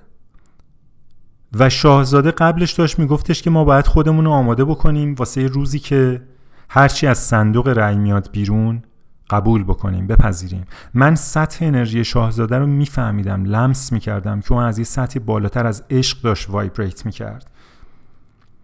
تک تک سلولاش عاشق این بود. من من من طرفدار شاهزاده رضا پهلوی نیستم، اصلا کلمه شاهزاده اضافه است اینجا میگم، اصلا معنی نداره.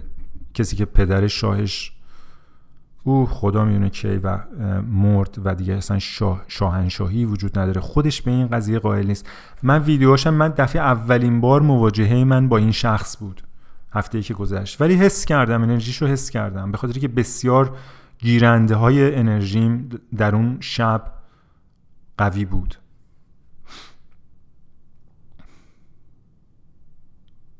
حس کردم این آدم از روی عشق ایران آباد میخواد، ایران آزاد میخواد، ایران دموکراتیک میخواد، نه از روی ترس. نه حس گناهی نداشت به مردم ایران، اینکه پدرش کوتاهی کرده. بعد بعد رو رضا شاه روز روحت شاد، ملت عربده میکشه.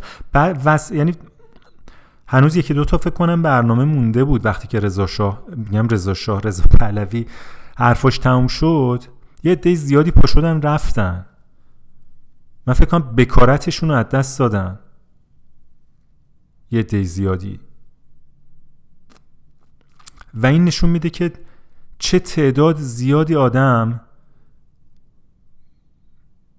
روی سطوح بسیار پایین شرم و گناه و نهایتاً خشم آپریت میکنن. خشمی هم که میگم رو به بالا نیست، خشمی که رو به غرور و جسارت و اراده نیست، به خاطر اینکه غرور و جسارت به اراده، به ویلینگنس میرسه، جایی که شما میخوای دست به کاری بزنی، خودت کاری بکنی، مسئولیت نهایی رو بپذیری، مسئولیت التیام، پیدا کردن و خوب شدن درد گناه خودت رو خودت برداری، نه اینکه وایسی تا ابد یه دکتری بیاد و یه دارویی پیدا بشه که تو رو خوب بکنه.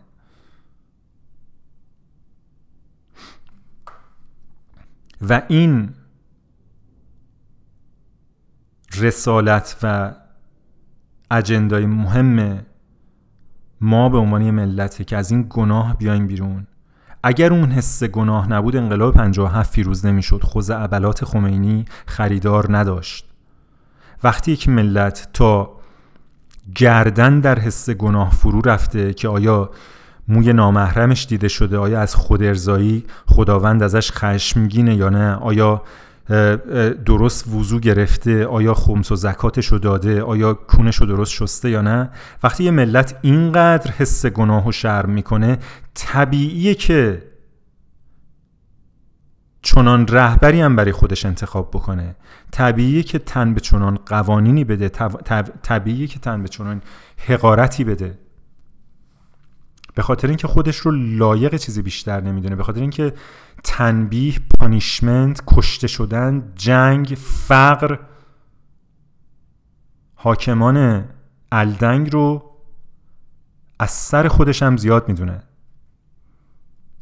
و این هیچ راه چاره‌ای نداره بیرون اومدن از این باطلاق بجز اینکه هر کسی به خودش بگه که من گناهکار نیستم، من کاری نکردم، من در هر زمانی هر کاری کردم بهترین کاری بوده که میتونستم بکنم.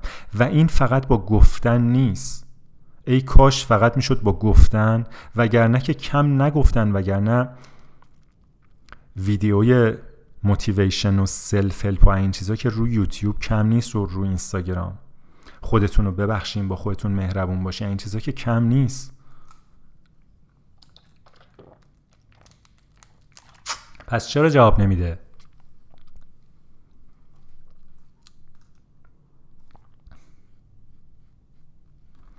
به خاطر اینکه پیام هایی که از طریق زبان ما میگیریم، از طریق کلمات ما میگیریم تا به بدن ما برسه چندین لایه رو توی مغز ما طی میکنه.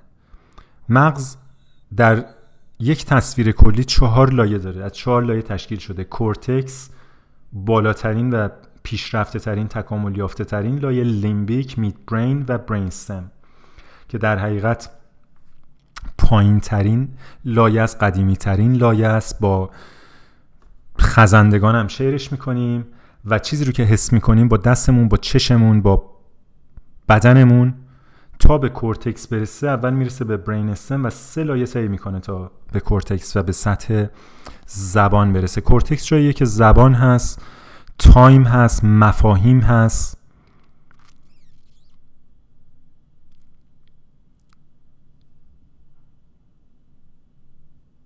برین استم سنسیشنه. ولی اگر شما بچه بودین احساس گناه کردین، اون موقع هنوز واسش کلمه‌ای نشد، اون موقع هنوز کورتکس شما به اندازه کافی دیولپ نشده بود که بتونین تناظر بین اتفاقی که در اون زمان افتاد رو با توضیح منطقی خودش برقرار بکنین و اگر اون اتفاق مشابهش در سی سال دیگه تکرار شد، شما ترا... تراما رو دوباره تجربه نکنین، بدن شما پنیک نکنه، بدن شما احساس شرم و گناه نکنه. اگر چهره ناراحت مادرتون رو در سن چهل سالگی دیدین، ناخودآگاه ریاکشن گناه و شرم ندین، به خاطر اینکه این مموری رو شما زمانی سیو کردین که کورتکس به این شکل دیولپ شدهش وجود نداشت. واسه حس گناهتون کلمه نداشتین، واسه سوگ پدرتون کلمه نداشتین، اصلا نمیدونستین پدرم مرده یعنی چی. و این مثال شخصی منو بس بدین به زندگی خودتون، تناظر بدین به اتفاقات شخصی خودتون و بعد تناظرش بدین به به یه ملت و ترامای جمعی و حس گناه جمعی. خیلی چیزا رو میشه باهاش توضیح داد.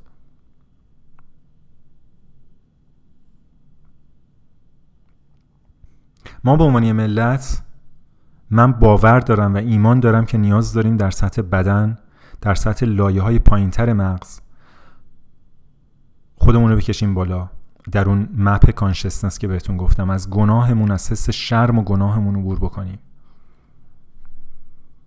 امیدوارم که در قسمت‌های بعدی بتونم بیشتر در مورد این صحبت بکنم و یه دوتا راهکارم بدم از چیزایی که یاد گرفتم و به خودم کمک کرده، نه از چیزایی که فکر میکنم روی کاغذ درسته و تئوریشو یاد گرفتم.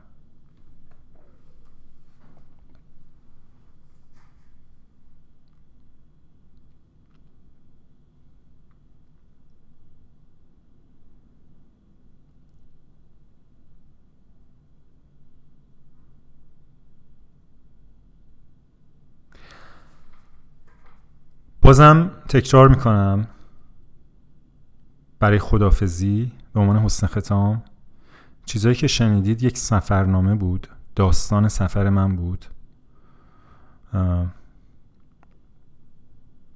میدونم خیلیاتون نسبت به من لطف و محبت خیلی خیلی زیادی دارین، ممکنه چیزایی که گفتم ناراحتتون کرده باشه، برای من یا نگرانتون کرده باشه. هیچ جای نگرانی نیست، من در بهترین و خوبترین حالت خودم هستم. قصد ناراحت کردن شما رو نداشتم، اگر کردم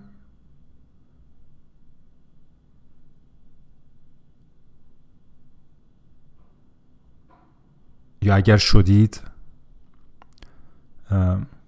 شاید فرصتی باشه به اینکه ریفلکت بکنین، مدیتیت بکنین، ببینین که چه حسی رو این داستان در شما بیدار کرده، کجای شما رو درد آورده، اون درد کجاست، بهش نگاه بکنین. مسئولیت خوب شدن خودتون رو، منظورم از خودتون فرد خود شماست، ایندیویدوال خود شماست، نه نه نه, نه تعداد بیشتر، شخص با خود خود شما منظورمه.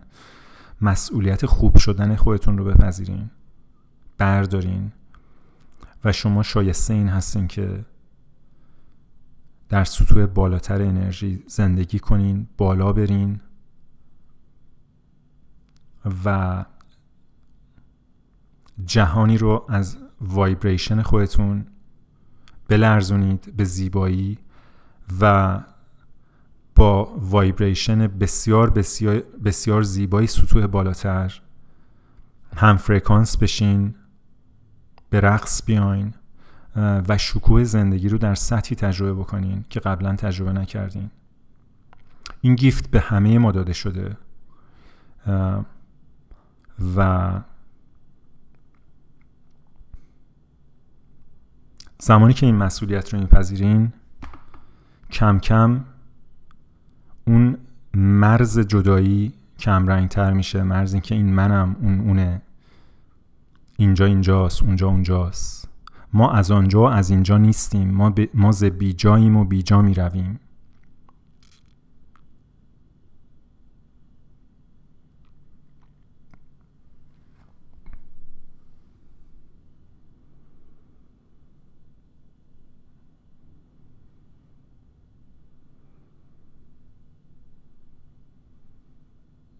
این مسئولیت رو وقتی برمی دارین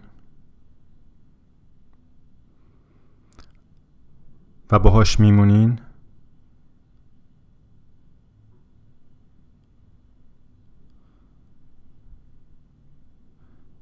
جسارت بی‌نظیری رو کسب میکنین که حالا دیگه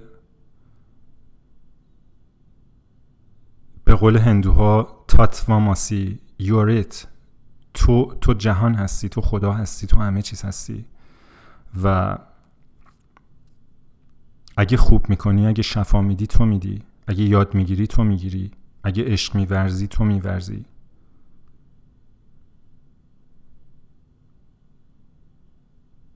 دیگه دیگه جایی برای فرمان دادن و فرمان گرفتن از شاهزاده نمیمونه، مصداقی پیدا نمیکنه.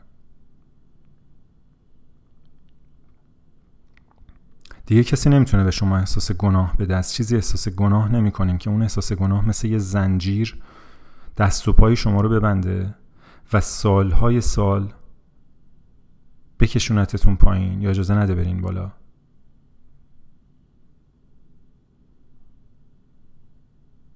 شما هیچ هیچ این در حد تئوری البته دوباره، ولی خب اگه من اگه می‌خواستم تئوری نگم، حرف نزنم، این پادکست وجود نداشت.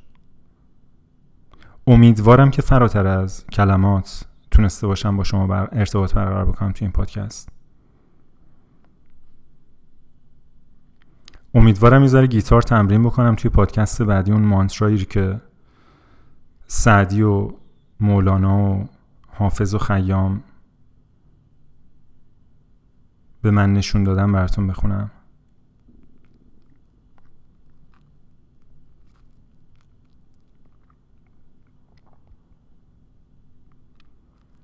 بازم خیلی خوشحال و خوش شانس و سپاسگزارم که شما همراه من هستین و به این پادکست گوش میدین.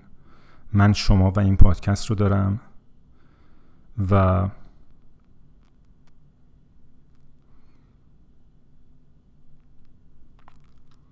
میتونم اینجا این شکلی وایبریت بکنم. تا قسمت بعد.